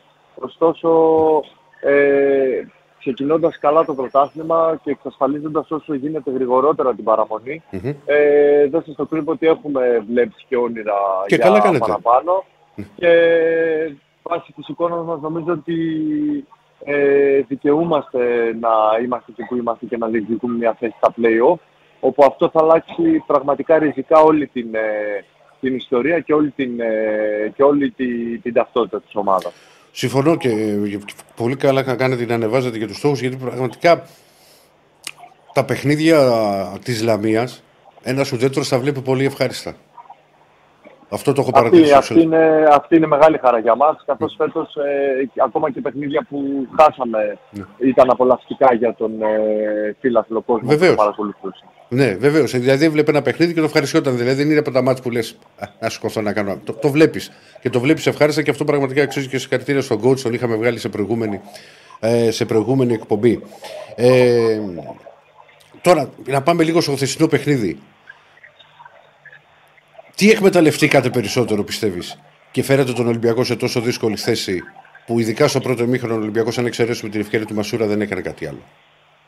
Αρχικά νομίζω ότι ήταν το timing ότι μετά τη διακοπή των ε, Χριστουγέννων σίγουρα όλες οι ομάδες δεν είναι το ίδιο, mm-hmm. στην ίδια ετοιμότητα. Ο Ολυμπιακός προέρχεται, προερχόταν από ένα κακό αποτέλεσμα εισαγωγικά mm-hmm. ε, στον Ατρόμητο ε, και ξέραμε πολύ καλά ότι η αλλαγή προπονητή ε, θα περιμέναμε να επηρεάσει θετικά την ομάδα του Ολυμπιακού. Mm-hmm. Γιατί συνήθως έτσι συμβαίνει. Ε, ωστόσο, σε αυτά τα παιχνίδια, όταν ε, καταφέρνεις να προηγηθείς στο σκορ, ειδικά τόσο νωρίς, ε, μετά νομίζω θέλει και, θέλει και τύχη στα παιχνίδια με τις μεγάλες ομάδες ώστε να καταφέρεις να πάρεις το αποτέλεσμα, την οποία την είχαμε εμείς χθες χάνοντας το πέναλτι ο Ολυμπιακός. Ε, ήταν, ήταν το δεκάλεπτο το καλό του Ολυμπιακού, ήταν το 45-55 που σας πίεσε πάρα πολύ ο Ολυμπιακός. Αυτό Ακριβώς. Ε, αλλά δεν, δεν είχαμε κάποια συγκεκριμένη εντολή. Έχουμε συγκεκριμένο πλάνο το οποίο αλλάζει ε, αναλόγως τον, ε, τον αντίπαλο. Έχουμε την ταυτότητά μας. Ε, ξέραμε πολύ καλά ότι μπλοκάραμε τον Ολυμπιακό στην δεξιά του πλευρά όπου... Με το Ροντινέι. Με το Ροντινέι, ο οποίος έχει πάρα πολλά ανεβάσματα και είναι πολύ απειλητικός. Οπότε αυτομάτως ε, όλο το βάρος έπεσε στον, ε, στο φορτούνι στο θέμα της δημιουργίας. Ε, όπως είπα και πριν, ευτυχήσαμε να προηγηθούμε νωρίς, δώσαμε σκληρές μάχες να το κρατήσουμε είχαμε και την τύχη όπως είπα και πήγαμε με αυτό το πολύτιμο τρίποντο. Για μένα προσωπικά η επιτυχία σας είναι μεγαλύτερη γι' αυτό ακριβώς που είπες ότι προηγηθήκατε νωρίς. Δεν ήταν ένα μάτσο που ήταν στο 0-0 και βάλατε ένα γκολ στο 85. Ήταν ένα μάτσο που προηγηθήκατε μόλις στο τέταρτο λεπτό και ο Ολυμπιακός μεγάλη ομάδα έχει μπροστά τους ένα παιχνίδι για να το γυρίσει και αντέξατε. Ε, παίζει μεγάλη, στα δικά μου τα μάτια αυτό είναι, είναι πολύ μεγάλη διαφορά. Ακριβώς, ακριβώς. Στόχος μας ε, ήταν να είμαστε μέσα στο παιχνιδι mm Ε, είτε αυτό είναι να προηγηθούμε, είτε αυτό είναι να είμαστε στο 0-0. Ε, καθώς ακόμα και στο 0-0 ε, να βρισκόμασταν. Πολύ καλά ξέραμε ότι ο Ολυμπιακός θα ανοιχτεί για να κερδίσει το παιχνίδι. Ε, και εκεί πέρα θα βρίσκαμε κάποιους χώρους ώστε να απειλήσουμε. Τώρα το αν θα πετυχαίναμε ένα γκολ ε, είναι άλλο κομμάτι. Ναι, εντάξει. Ναι, απλά εγώ κάτι το λέω γιατί δεν είναι σύνηθες όταν μια ομάδα προηγείται κόντρα στο, στο μεγάλο αντίπαλο νωρίς να το κρατάει. Δηλαδή δεν θα περίμενα ότι θα μπορούσε να μείνει ένα μηδέν. Βέβαια, για να σου είμαι ειλικρινής, θα μπορούσε να έχει πετύχει και δεύτερο γκολ στο, και πολύ εύκολα στο, στο πρώτο μήχρονο δεν υπήρχε ο Πασχαλάκης. Ναι, ναι, είχαμε, είχαμε τις ευκαιρίες. Ε, πραγματικά νομίζω ότι ο τερματοφύλακας του Ολυμπιακού Πασχαλάκης έκανε μια εξαιρετική εμφάνιση χθες. Ε, και πιστεύω ότι αν δεν ήταν αυτός θα μπορούσαμε να πάρουμε μια μεγαλύτερη διαφορά στο σκορ και να έχουμε μια μεγαλύτερη ασφάλεια. Θέλω, ε, ξέρεις εσείς που, που παίζετε βέβαια και τα βλέπετε και εντελώς διαφορετικά και βλέπετε και τους αντιπάλους θα ήθελα να σε ρωτήσω στο, μέσα στο μάτς καταλάβατε εσείς ότι από ένα σημείο και μετά οι παίκτες του Ολυμπιακού δεν πίστευαν στην ανατροπή; Δηλαδή, ήταν το βλέπεις στο πρόσωπό τους, στις αντιδράσεις τους, στις κινήσεις τους. Μετά το δεκάλεπτο, μετά το 60 ας πούμε. Ε, θα σας είμαι ειλικρινής, επειδή έχω παίξει πολλά παιχνίδια απέναντι στον Ολυμπιακό Ναι. με πολλές ομάδες Ναι. που είναι τους στυλ Λαμίας, δηλαδή μικρομεσαίες Ναι, ομάδες. Ε, χθες ε, δεν αισθανθήκαμε ιδιαίτερα την ε, ασφυκτική πίεση του Ολυμπιακού όσο περνούσε ε, ο χρόνος. Ε, αυτό δεν ξέρω που, που οφείλεται, αν υπάρχει κούραση, ψυχολογική, σωματική, δεν, δεν ε, μπορώ να ξέρω. Ναι, βεβαίως, ναι. Ωστόσο, από ό,τι αισθάνθηκα και από ό,τι είδα, γιατί ξαναείδα το παιχνίδι χθες το βράδυ, ε, δεν ήταν η ασφυκτική πίεση που συνηθίζει να ασκεί ο Ολυμπιακός σε, σε τέτοια παιχνίδια. Ναι. Και άλλες χρονιές, αλλά και σε προηγούμενα παιχνίδια. Ναι, αυτό ήταν μόνο σε αυτό το δεκάλεπτο που είπαμε πριν. Το 45-55 υπήρχε πίεση. Ακριβώς. Νομίζω ότι μετά το πέναλτι κάπως ε, σαν να τους πήρε από κάτω ε, και δεν ε, θεωρώ ότι, απει... δεν, θεωρώ ότι δεν απειληθήκαμε ιδιαίτερα με κλασικές ευκαιρίες μετά το, μετά το πέναλτι. Ναι, ήταν, υπήρχε και η, η κεφαλιά του Ντόι να πεις, που ήταν μόνο εκεί στο 55, αλλά μέχρι, ε, ναι. μετά, μετά από το 55 και μετά. α, μα, μα, ένα από τα μα- πραγματικά αυτό που με μένα μου έκανε τρομερή εντύπωση που άμα δεις τα, τα στατιστικά του αγώνα και ξαναβάζω στην εξίσωση το, το γκολ στο οποίο προηγηθήκατε πολύ νωρίς, η Λαμία με το σκορ στο 1-0 στο 4 είχε περισσότερες τελικές από τον Ολυμπιακό και περισσότερα κόρνερ. Δηλαδή. δεν- δεν- δεν θα- εγώ δεν το έχω ξαναδεί ας πούμε, εύκολα αυτό το πράγμα να συμβαίνει. Ναι. Σε τέτοια Ισχύει παιχνίδια. ότι στο πρώτο, στο πρώτο μήχρονο είχαμε ε, πέρα του γκολ άλλες δύο-τρεις ε, κλασικές ευκαιρίες ε, έναντι του Ολυμπιακού που είχε μόνο του Μασούρα στο πρώτο μήχρονο. Ε, όντως ε, είχαμε, βρήκαμε τους χώρους και τους εκμεταλλευτήκαμε πάρα πολύ καλά στο χθεσινό παιχνίδι. Και κάτι τελευταίο για να μην σε ταλαιπωρώ άλλο. Ε, προσωπικούς στόχους που κάνεις πια φέτος μια πάρα πολύ καλή χρονιά; Προσωπική στόχη είναι πάνω απ' όλα να, να είμαι υγιής, ε, γιατί είναι το πιο βασικό για έναν αθλητή. Ε, και μαζί με την ομάδα να διακριθώ ακόμη περισσότερο. Όπως έχω ξαναπεί, έχω πολλά όνειρα σαν ποδοσφαιριστής, ε, πολλά τα έχω εκπληρώσει, άλλα ελπίζω να έχω την τύχη να τα εκπληρώσω. Ε, ωστόσο, ε, η στόχη είναι, είναι μεγάλη, τα όνειρα είναι μεγάλα. Ε, ελπίζω μέσω της ομαδικής προσπάθειας να καταφέρω ένα από αυτά τα όνειρά μου. Σου εύχομαι καλή χρονιά γιατί σας μπήκε και με το δεξί το 2024. Με πραγματικά πάνω απ' όλα με, με υγεία και, και συνεχίσετε την, την πολύ καλή δουλειά που κάνετε και τον τρόπο τον οποίο παίζει η Λαμία. Να είστε καλά, υγεία και σε εσάς και σε όλο τον κόσμο. Να είστε καλά. Να είσαι καλά, Σωτήρη μου. Σε ευχαριστώ πάρα πολύ. Ευχαριστώ πολύ. Λοιπόν, ακούσατε τον Σωτήρη τον Τζιλούλη από τους πρωταγωνιστές της χθεσινής νίκης της Λαμίας. Και ένα παίκτη που όσε ώρες τον, τον έχω δει, πραγματικά όντως μου έχει κάνει πολύ θετική εντύπωση Α, και είχε και μια πολύ καλή ευκαιρία και στο, στο δεύτερο μήχρονο στην κόντρα προς το τέλος. Που το έβγαλε και αυτό ο Πασχαλάκης από αριστερά. Ε, να πω επίσης, επειδή στο, στο ρεπορτάζ δεν το είχαμε αναφέρει, γιατί μιλήσαμε για, το, για την εικόνα του Ολυμπιακού για τα μεταγραφικά, ότι περιμένουμε να δούμε και την, το τι συμβαίνει με Μπίελ και με Φορτούνη. Ε, οι πρώτες εκτιμήσει για τον Μπίελ ήταν ότι δεν είναι κάτι τόσο σοβαρό, αλλά θα, να βγουν τα, τα αποτελέσματα της μαγνητικής και θα φανεί στην πορεία αυτή τη στιγμή. Δεν μου είχε έρθει κάποιο μήνυμα για να ξέρω, για να σας πω. Ε, να μην έχει τίποτα το παιδί, γιατί μέσα σε όλα και, ο, και με, το, με τον τραυματισμό του Μπιέλ, ο Ολυμπιακός έμεινε και με 10 παίχτε στο τέλος.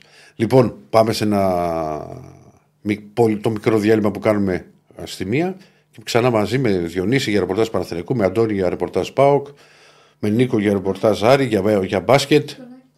Τον Άκη τον ξέχασα. Τον ξέχασα τον Άκη. Τον ξέχασα τον Άκη. Το διαφορετικό μου το ξέχασα. Εντάξει. Ζητώ συγγνώμη. Λοιπόν, αυτό ήταν το πολύ μικρό διαλυματάκι το οποίο είχαμε και με το χωρικό μας στην Πέτσοπ. Αφήσα και τα τσιγάρα εδώ να φαίνονται, θα μην κάνω και διαφήμιση. Λοιπόν, τα ηλεκτρονικά αυτά τα καινούργια κόλπα. Ε, τι θες να κάνω τώρα; Αυτά συμβαίνουν στις live εκπομπές. Ναι. Τι να κρυφτούμε τώρα. Ε, ε, αφήστε με πια. Δεν με λυπάστε τι έχω περάσει από χθες. Δεν με λυπάστε καθόλου. Ο Νιόνιος είναι κοντά; Είναι εδώ; Εδώ είναι. Νιόνιο. Δεν τον ακούω κύριε. Τώρα; Τώρα τον βλέπω κιόλας. πρέπει να βγάλει το mute. Το mute Άμα, είναι α- άμα πατήσει το κουμπάκι, κύριε Δεσίλα. Λέω ποιος στέλνει από το Παναγιώτο στους 24 πάλι. Ναι. Τα κάνετε αυτά για να διαφημίσετε το site τώρα. Άσε τώρα, τώρα τι τις ιστορίες. Κάποιος παίζει, ξέρω εγώ τι σου λέω. Ναι. Λοιπόν, δεν έχει ανάγκη το site, λέει. Ω, Είναι- είναι στο σωστό πάει, δρόμο. το, πάει το, το έχουμε και ένα site. Είναι στο σωστό δρόμο. Δεν έχουμε ανάγκη. λοιπόν, πάμε Παναθηναϊκό. Πάμε, πάμε. Σ' ακούω. Για ρίχτω, για ρίχτω. Τι στο κύριε Στέφανε. Λοιπόν, Παναθηναϊκός είχαμε πρώτη τερίμ, είχαμε νίκη, εύκολη νίκη. Επί του Πας Γιάννα με 2-0 θα μπορούσε να είναι και πιο υψηλό το σκορ. Ε, με τον Παναθηναϊκό να, να, να, να παίρνει αυτό που θέλει, να μπαίνει στο 2024 ε, με το δεξί, να συνεχίζει νικηφόρα, να εκμεταλλεύεται την γκέλα του Ολυμπιακού και φυσικά να ξεκινάει με τον Τούρκο προπονητή ε, ιδανικά στον ε, πάγκο του με αυτό το 2-0 επί του Πας Γιάννενα. Τι είδαμε χθες; Είδαμε πολλά διαφορετικά πράγματα.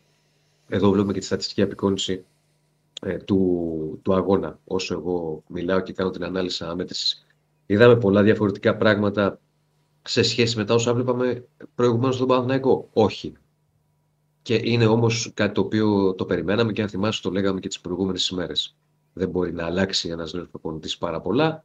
Ε, δεν μπορεί να δούμε ξαφνικά μια ομάδα μέσα σε μια εβδομάδα να έχει τελείως διαφορετική προσέγγιση, τελείως διαφορετική φιλοσοφία και τελείως διαφορετική εικόνα ε, σε ένα παιχνίδι. Και είναι κάτι νομίζω απολύτως κατανοητό, απολύτως λογικό ε, αυτό το οποίο ε, περιγράφω. Ε, και δεν δεν- δεν χρειάζεται περισσότερη εξήγηση. Κάποια πράγματα που θέλει να βάλει ο Τερίμ και τα είδαμε χθες, θα τα πούμε σε τίτλους. Πρώτον, είδαμε τον Παναθηναϊκό στα πρώτα 60 λεπτά, γιατί μετά έπεσαν οι ρυθμοί, να είναι full επιθετικός. Δηλαδή η άμυνα έπαιζε στη σέντρα.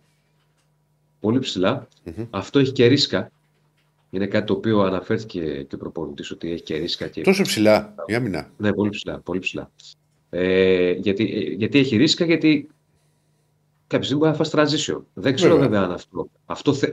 Είπε ο Τερήμ στη συνέντευξη τύπου: Θέλω να παίζουμε full επιθετικά. Θέλω να παίζουμε πολύ επιθετικά. Και δεν με πειράζει αν δεχτούμε και κάποιες φάσεις, γιατί όταν παίρνει ρίσκα, αυτό θα συμβεί. Δεν ξέρω βέβαια αν θα το κάνει αυτό σε ντέρμπι. Ναι. Αυτό, αυτό πήγα να σου πω. Δηλαδή Ναι. Ε, Δεν είναι εύκολο. είναι ρίσκο αυτό, μεγάλο. Μεγάλο. Μεγάλο. Έπαιζε πολύ ψηλά ο Παναθηναϊκός. Δεν το πλήρωσε τον Παζιάννη γιατί είχε καλές επιστροφές. Δηλαδή δεν του έκανε ευκαιρίες ο Παζιάννη να. Του έκανε κάποιες ευκαιρίες στο φινάλε. Ε, όπου είχε ρίξει ο Παναθηναϊκός στου ε, ρυθμούς. Ε, οπότε δε- δεν το πλήρωσε. Ένα πράγμα που είδαμε λοιπόν ήταν αυτό. Ξεκάθαρη εντολή του Τερήμ. Έβλεπε, ας πούμε, τον Αράο κάποια στιγμή να, που έπαιζε στο χθες μαζί με τον Γετβάη να ανεβαίνει πάρα πολύ ψηλά. Να περνάει και το κέντρο πολύ ψηλά. Με αποτέλεσμα ο Παναθηναϊκός να πιέζει πάρα πολύ τον Μπα και να του δημιουργεί ευκαιρίες. Πέρα από τα δύο γκολ τα οποία έβαλε με Ιωαννίδη και με Φιλένα, είχε ευκαιρίες για περισσότερα. Είχε να το κάνει με τον Βαγιανίδη, είχε ευκαιρίες με τον Μαντσίνη, ξανά με τον Ιωαννίδη. Θα μπορούσε να βάλει περισσότερα γκολ του Παναθηναϊκού σε άλλο. Από το 60 και μετά οι ρυθμοί έπεσαν. Νομίζω ότι είναι και λογικό γιατί όταν παίζεις σε τόσο υψηλό τέμπο όπως έπαιζε ο Παναθηναϊκός, κάποια στιγμή μπορεί να το ακολουθήσεις αυτό για 90 λεπτά. Άρα το δεύτερο είναι ότι είδαμε ένα Παναθηναϊκό πέρα από τη φούλη επίθεση να παίζει σε υψηλή ένταση, σε υψηλό τέμπο. Ε, και αυτό είναι κάτι το οποίο, αν θυμάσαι, στο έλεγα στις προηγούμενες εκπομπές, το δουλεύει ο Πατίχ Τερίμ mm-hmm. στις προπονήσεις και θέλει ε, να, να ανεβάσει την ένταση στο, στο παιχνίδι της ομάδας. Γι' αυτό και οι προπονήσεις είναι πιο, πιο δυνατές και περισσότερης διάρκειας. Ε, ένα τρίτο το οποίο είδαμε είναι τον Παναθηναϊκό, το ζητούσε ο Τερίμ συνεχώς, να θέλει να παίζει με γρήγορες μεταβιβάσεις, ταχύτητα στη μεταβίβαση, ταχύτητα στις πάσει, πιο γρήγορο παιχνίδι και άμεση ανάκτηση της μπάλας όταν χάνεται αυτή. Δηλαδή με το που έχανε την μπάλα ο Παναθηναϊκός, αμέσως έπεφταν ένα, δύο και τρεις παίκτες πάνω στον αντίπαλο για να του πάρουν την μπάλα. Κάποιες το κατάφεραν, κάποιες φορές όχι. Πάντως στο 60 λεπτό το καλό της ομάδας έπαιζε Ε, και ένα δεύτερο, και ένα τέταρτο, συγγνώμη, το οποίο είδαμε, δεν ξέρω αν το έκανε τώρα ή αν θα το εφαρμόσει γενικά. Θα φανεί στο, στο χρόνο. Ε, είναι ότι ε, έπαιξε με εξτρέμε ανάποδα πόδια. Ναι, που το δηλαδή, ξεκίνησε, ναι. ξεκίνησε όλα αυτά που λέω τώρα, αυτά είπα και χθες. Ναι. ξεκίνησε με Μαντσίνη αριστερά και με Αϊτόρ δεξιά, ε, με ανάποδα πόδια. Ε, θα δούμε αν είναι ένα μήνυμα για τη συνέχεια, έτσι θέλει να παίζει. Είναι κάτι το οποίο θα το δούμε. Ε, αν Εντάξει, μπορεί. Κάνει... Κοίτα, πολλοί προπονητές το έχουν που θέλουν να συγκλίνουν τα εξτρέμ και να σουτάρουν με το, με το καλό τους πόδι. Mm. Το είχε κάνει και ο Γιωβάνοβιτς κάποιες φορές. Mm-hmm. Αλλά δεν το είχε ως κανόνα. Ναι. Δεν το είχε ως κανόνα. Τώρα, αν θα το είχε ως κανόνα ε, από εδώ και στο εξής με τον Τερήμο Παναθηναίκος είναι κάτι το οποίο το δούμε. Πάντως χθες το έκανε. Mm-hmm. Γενικώς το πρόσημο ήταν θετικό. Χωρίς εντυπωσιακές αλλαγές, σαν λέω. Αλλά είδαμε κάποιες μικρές πινελιές. Θέλει ακόμη πολύ Μα δεν γίνεται, ρε Διονύση μου, δεν γίνεται ναι. τώρα σε 10 μέρες. Τι, να, τι διαφορετικό. Το μόνο διαφορετικό να δεις ήταν να, να παίζει με, με 3-5-2, να σου δώσει να καταλάβεις. Να, να, να πεις ότι άλλαξε ναι, τελείω ένα σύστημα. Δύο, ή ναι. να έβαζε παίχτες τους οποίους δεν είχε παίξει πόνο, δεν είχαν παίξει καθόλου. Ε, ναι. Δεν γίνονται αυτά. Πολύ καλός Ιωαννίδης και πάλι ταλαιπώρησε πολλές φορές στην άμυνα ε, και σκόραρε ένα ωραίο γκολ. Μια φανταστική κάθεση του Μπερνάρ και ένα πάρα πολύ ωραίο τελείωμα του Ιωαννίδη για το 1-0 ίσως το καλύτερο μάτι του Βιλένα από τον Παναθηναϊκό. Γενικώς ο Βιλένα το τελευταίο διάστημα είναι ανεβασμένος. Mm-hmm. Αν εξαιρέσουμε το, το μάτι του Ατρόμητο που δεν ήταν καλός, ποιος ήταν καλός εκείνο το παιχνίδι. Γενικώς και με το Βόλο ήταν καλός. Έχει ανεβάσει ε, την απόδοσή του, αλλά κατά την άποψή μου ήταν η πιο γεμάτη εμφάνιση του Ολλανδού στο χθεσινό παιχνίδι. Θα δούμε και το heatmap και θα δούμε ότι ήταν νάτος. Σχεδόν παντού Δηλαδή, έβαλε ένα γκολ, ωραίο γκολ, το πρώτο του. Είχε και γενέθλια να του πούμε χρόνια πολλά χθες. Ο Λαδός. Και όπως βλέπουμε, έχει σε όλο το χώρο ευθύνης του και ακόμη περισσότερο. Όχι απλά τον έχει πατήσει, όπως βλέπεις, έχει κοκκινήσει. Mm-hmm. Ε, ήταν σχεδόν παντού, ήταν πραγματικά, γι' αυτό λέω γεμάτη εμφάνιση. Βλέπετε και προς τα αριστερά, έπαιξε ως εσωτερικός μέσος. Ήταν ο Ρούμπεν, ε, ο ένας ε, κόφτης και εσωτερική ο Βιλένα με τον Μπερνάρ. Ε, και πολύ αριστερά έχει παίξει και ακριβώς στον άξονα έχει πατήσει πάρα πολύ και μέσα αριστερά, μεσοεπιθετικά έχει πατήσει πολύ και έξω δεξιά έχει βγει και πίσω έχει γυρίσει να βοηθήσει. Γενικά καταλαβαίνει κανείς από το χείρμα του Βιλένα ότι την παραέκανε τη δουλειά του με πολύ σωστό τρόπο για τη θέση στην οποία αγωνίζεται. Έτσι. Πολύ καλό παιχνίδι. Ο Βιλένα είναι ένα όχι στοίχημα για τον Παναθηναϊκό. Θέλει περισσότερο Παναθηναϊκό από αυτό. Όταν τον απέκτησε, τον απέκτησε δαπανώντας χρήματα, να είναι ο βασικό, το βασικό το χτάρι. Θέλει πολλά πράγματα από αυτό. Ξαναλέω, το τελευταίο διάστημα είναι ανεβασμένος σχέση με την αρχή, αλλά ακόμη θέλει πιο πολλά. Ακόμη θέλει πιο πολλά. Πάντως, χθες ήταν η πιο γεμάτη εμφάνιση του Βιλένα με τον ε, ε, Παναθηναϊκό. Παναθηναϊκός ο οποίος ε, είχε τις απουσίες του, γνωστές απουσίες, ε, είχε, το, είχε και άλλη μία απουσία, είδες που λέμε ότι θερίζει η γρήπη και με γλεντάς και ο Γουάνκαρ δεν έπαιξε λόγω γρήπης. Ε, για, τη, για τον Παναθηναϊκό. Ε, και από εκεί εδώ και πέρα, εντάξει, είναι, υπάρχει non-stop, όπως είπες και εσύ προηγουμένως έχουμε αγωνιστική ε, την ε, Κυριακή. Πιο εύκολο μάτσο για Παναθηναϊκό σχέση με τον Ολυμπιακό που έχει τον τρένο. Με τη... Ε, βέβαια.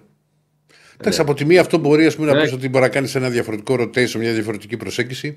Απ' την άλλη, ξέρεις, Με τον Πανετολικό να πω Ναι, από, από, την- ναι, και το, το, το, το έχεις πει και πριν. Α, κάποιος α, μπορεί- από, από την άλλη, όταν μπορεί να έχεις δύο σε derby, μπορεί να είσαι πιο πολύ σε τζίτα μια ομάδα. Να μην κάπως χαλάει. Δεν το εντάξει. ξέρεις. Δεν τα ξέρεις αυτά. Δεν το. Σχετικά είναι αυτά, έχεις δίκιο.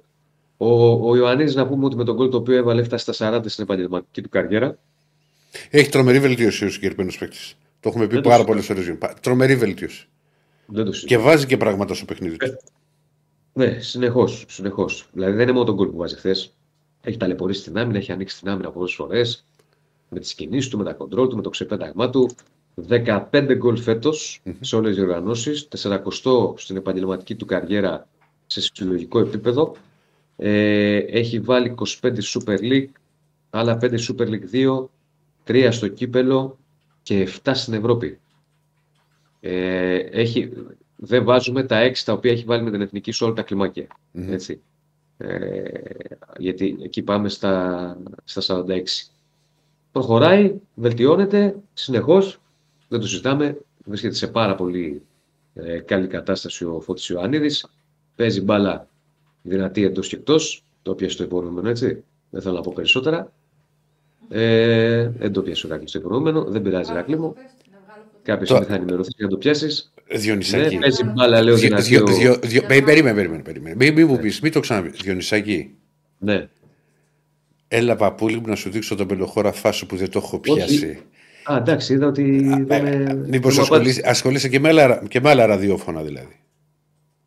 Εγώ δεν ασχολούμαι, ο Φώτης μπορεί. Α, οπότε άσο τώρα σε μένα. Όχι, κάποια δεν στιγμή θα δεν το απάντησε. μάθω, κάποια στιγμή θα το τέτοια μου έλεγε και ο Ράπτης εκεί πέρα και το μετσόκοψε ο Μπούμερ. Πάμε παρακάτω. Όχι, ρε, νόμιζα ότι κάποια στιγμή, όχι, κάποια στιγμή θα το ακούσεις αυτό που είπα. Ναι, ναι. Ξέρεις γιατί, κοιτάζω το YouTube, ε, δεν κοιτάζω το Discord ναι. και έχει μια μικρή καθυστέρηση στα δευτερόλεπτα και έβλεπα πού να κάτω έτσι σαν το βούδα. Κάτι κοιτάζεις και Σαν λέω, το δεν- Βούδα. δεν με έχει ακούσει. Σαν τον Ναι. boxing Ελένα. Δεν την έχεις δει την Και ταινία. λέω, δεν με έχει ακούσει. Σε Λοιπόν, έχω τέλος ακούσει πάντων, Διονύση μου. Παίζει μεγάλη μπάλα, να είναι καλά το παιδί. Να προχωράει να παίζει ε, μπάλα και να, να, να κάνει κι άλλα πράγματα εντός γηπέδου. Ε, αυτά για τον Παναθηναϊκό. Όλα καλά πήγαν χθες. Υπάρχει τρόπο, υπάρχει συνέχεια. Την Κυριακή το match με τον Παναθηναϊκό. Καλά, και είναι στην νωρίς να σε Λεωφόρο. ρωτήσω. Αύριο θα μου πεις αν θα κάνει κάποιο, κάποιο rotation και ενόψεις ξέρεις, του, του derby που ακολουθεί για το κύπελο. Να το δούμε. Ξέρεις, ακόμα και εμείς επειδή δεν τον έχουμε. Το μαθαίνετε, το μαθαίνετε. Ναι, ναι βεβαίως. Βεβαίως. Το Ισχύει. μαθαίνουμε Διονύση. το, τον Τερίμ. Δηλαδή λίγο πώ σκέφτεται. Χθες πήγε με την πεπατημένη. Δεν, δεν, χθες στην δεκάδα που δώσαμε, απλά τον Μλαντένοβιτς. Γιατί είχαν πει Μλαντένοβιτς η Χουάνκαρ, αλλά είχε ο Χουάνκαρ την κρύπη και επέλεξε τον Μλαντένοβιτς. Όλοι οι υπόλοιποι, σε όλη την υπόλοιπη πέσαμε μέσα. Καλά, Ε, και εγώ που είχα έχει- 11 σε 11, μακάρι να μην είχα 11 σε 11 έτσι όπως έπαιξε ο Ολυμπιακός. Να παίζει και να είχα μπει κανένας άλλος να παίξει. Ναι. Ε, θέλω να πω ότι ε, ακόμα και εμείς το μαθαίνουμε. Λογικό είναι. Μμμ. Θέλει να βάλει πράγματα στην ομάδα. Αυτό το οποίο βλέπει ε, είναι ότι θέλει να κάνει τον Παναθηναϊκό ακόμη περισσότερο επιθετικό και γιατί έτσι παίζει ο Τερίμ και γιατί εγώ καταλαβαίνω ότι βλέπει ότι η ομάδα η οποία θα βάλει τα περισσότερα γκολ θα πάρει και το πρωτάθλημα. Βλέπει ότι είναι ένα πρωτάθλημα το οποίο πάει πολύ στην επίθεση. Έτσι. Ναι, και- Καλά, κοίτα, σε αυτό το τομέα μέχρι στιγμής ο Πάουκ είναι αυτός που, πέτα- που έχει βάλει 14 γκολ στα τρία τελευταία. 14. Ο Πάο και ο Παναθηναϊκός έχουν την καλύτερη επίθεση και την καλύτερη άμυνα. Η ίδια γκολ Ίδια έχει. ακριβώς. Ίδια ακριβώς. 43-43, 11-11. Άντε, Πιο... δεν το πίστευα. Θε- θε- Θεωρούσα ότι ο Πάουκ θα είχε βάλει περισσότερα. Όχι, όχι. 43 ο Παναθηναϊκός, 43 ο ΠΑΟΚ. Ακριβώς το ίδιο πράγμα. 11-11. Ακριβώς το ίδιο πράγμα. Απλά έχει ένα βαθμό παραπάνω ο ΠΑΟΚ. Είναι, είναι πρώτος, γιατί έχει τρεις ήττες ο Παναθηναϊκός και δύο ήττες ο, ο ΠΑΟΚ. Μετά είναι η ΑΕΚ, μάλλον όχι, μετά είναι ο Ολυμπιακός με 34-13. 34 γκολ, 13 έχει δεχθεί. Η ΑΕΚ έχει βάλει 30, έχει δεχθεί 13 και μετά πάμε πιο κάτω. Διονύση, τα, τα, τα 43 είναι, είναι με ένα-ένα, ας πούμε, στο Καρασικάκι ή είναι. Όχι. Νομίζω δεν είναι. Αλλά άσε με να το δω, γιατί δεν μπορώ να το πω με σιγουριά. Ναι, Γιατί είναι αλλιώς. Ότι θα είναι Άμα δεν τα 41. έχεις το Καραϊσκάκι είναι 40. 41. Είναι 41-12. Ναι, άμα δεν έχει το Καραϊσκάκι. Ναι, άμα δεν έχει το Αλλά Καραϊσκάκι. άσε, άσε με να το δω. Άσε με να το δω. Οκ, δε, δες και, και, και με το λες συμπορία δεν είναι, δεν είναι κάτι για να. Γιατί περνάει και η ώρα και πρέπει να βγάλουμε και τον Άκη, τον οποίο τον ξέχασα. Ξεχνιέται ο Άκης. Να μιλήσω. Α, για τον βρούμε τον Άκη. Πού είναι ο Άκης; Έκλεισα και το Πολ. Το έκλεισε και το Πολ, θα το διαβάσει με τον Δεσίλας. Εδώ θα διαβάσω ό,τι θέλετε, παιδιά. Ε, λοιπόν. Δεν ακούγεσαι, Διονύση μου τώρα. Λοιπόν. Ε, με μπουκουντή λέω. Ο Φώτης λέει θα μπορέσει να του πάρει διεκδίκηση. Είναι δυνατός να ξέρεις Κώστα ο Ιωαννίδης. Τώρα στο λέω εγώ που είμαι. Ξέρεις, εντελώς απ' έξω στη, στην ιστορία. Είναι πολύ δυνατός και μου κουντί, αλλά και ο Ιωαννίδης δεν είναι σεντερφόρ το οποίο θα μασίσει. Α, ξέρεις σε κάποιον που μπορεί να το παίξει δυνατά ή οτιδήποτε. Αυτό που έχει, έχει φανεί. Έχει φανεί και γι' αυτό λέω ότι και συνέχεια βελτιώνεται ο συγκεκριμένος παίχτη. Και κάποια στιγμή θα έρθει και πρόταση στον Παναθηναϊκό. Δεν θέλω να συγχωρήσω εδώ τους φίλους του Παναθηναϊκού, αλλά το θεωρώ δεδομένο. Λοιπόν. Δεν, εσύ μπορεί να θέλεις Mr. John Smith πέτρινα χρόνια για τον Ολυμπιακό. Εγώ τα έχω ζήσει. Που τα λέω και δύσκολα χρόνια. Αλλά τα ίδια μπορεί και άλλη φορά έμεινε δύο χρόνια. Μπορεί να μείνει ο Ολυμπιακός χωρίς το πρωτάθλημα και αντέδρασε αμέσως. Δεν, δεν το, φίλε μου, δεν το, φοβάμαι, δεν το φοβάμαι εγώ αυτό που λες. Εσύ μπορεί να το θες. Και το καταλαβαίνω, δεν έχω τέτοια κολλήματα. Έχουμε Άκη. Πάμε ένα κάτω. Έχω και τους δύο. Καλώς τον. Τι έχω κάνει εδώ; Τι Πώς έχεις κάνει; είμαστε; Τε- Καταστρόφα τα έχεις κάνει πάλι. Είσαι, είσαι λίγο, φαίνεσαι Ναι. 2-10. Ναι, να πάω λίγο, λίγο πιο πίσω το λάπτοπ. Άρχοντας. Καλύτερα. Κάπου καλύτερα εδώ. Οκ. Λοιπόν, από πού να ξεκινήσουμε; Από τον αγώνα της ΑΕΚ, φαντάζομαι. Άκη μου, τι θέλεις να Καταρχάς- μιλήσεις και εσύ για Ολυμπιακό; Κατα- θα, Καταρχάς να μπορούσα, πούμε, θα μπορούσα. καταρχάς να πούμε, Άκη, για να σου δώσουμε και πάσα, έχουμε βάλει και ένα δεύτερο πόλ για τον Ολυμπιακό. Το άλλο Ναι. έκλεισε που οφείλεται κακή εικόνα του Ολυμπιακού. Κακός σχεδιασμός 77% το υπόλοιπο νοοτροπία παικτών. Άρα τα βάζουν με, τη, με το σχεδιασμό που έχει κάνει το κλαμπ, η πλειοψηφία. Το δεύτερο που έχουμε βάλει, επειδή είναι μέρα Ολυμπιακού σήμερα μετά την σοκαριστική γκέλα που έκανε, μπορεί να αντιδράσει ο Ολυμπιακός για να ανατρέψει την κατάσταση. Ναι ή όχι. Έχουν ψηφίσει μέχρι τώρα 124 άτομα. Η Ηρακλή δεν θέλω να σου απογοητεύσω, Ναι. αλλά μέχρι στιγμής το 83% λέει όχι. Είναι μικρό το δείγμα. να περιμένουμε να μπει και η Β' Αθηνών. Πε- ναι, θα περιμένουμε. Η Β' Πειραιά. ναι. Όχι, Θεέ μου. Α, Τι γίνεται; Αλλά. Άκη- Ε, Άκη μου δεν είναι τόσο καθαρή η κάμερα, ε, ε, για να ξέρεις. Δηλαδή, δεν ξέρω δηλαδή γιατί. δεν είναι, ξέρω λι- γιατί. είναι λίγο Άκη. η ενέδη η κατάσταση. Ε, Έχουμε, δεν- αλλάξει λίγο, έχουμε αλλάξει το λάπτοπ, έχω πάρει όμως και ένα πιο καινούργιο τώρα. Και δεν ξέρω γιατί. Πέτα γίνεται το. αυτό. Ήθελες να Θα το αλλάξεις πετάξω, λάθος. λες. Με Θα το άλλο το ήταν δώσω εμένα- μια κλωτσιά. ε, Θα εμένα το δώσω κάνατε μια κλωτσιά, κάτι. μήπως συνέλθει. Εμέ- εμένα κάνατε κάτι και φαίνομαι πιο πλάι. Ναι, κουνήθηκε. Να κάτι για καλό Τι; και Εσύ Γιατί θα ρε, κουνήθηκες. Στέφανε, Πρέπει να κουνάω το λάπτοπ όλη την Εσύ ώρα. κουνήθηκες. Μην το κουνάς. Αποκλείεται εγώ να κουνήθηκα. Περίμενε. Μην το κουνάς. Μην το κουνήσεις σου λέει. Άσε να το φτιάξω, φίλε. Αυτά, είναι, αυτά έχουν εδώ οι εκπομπές.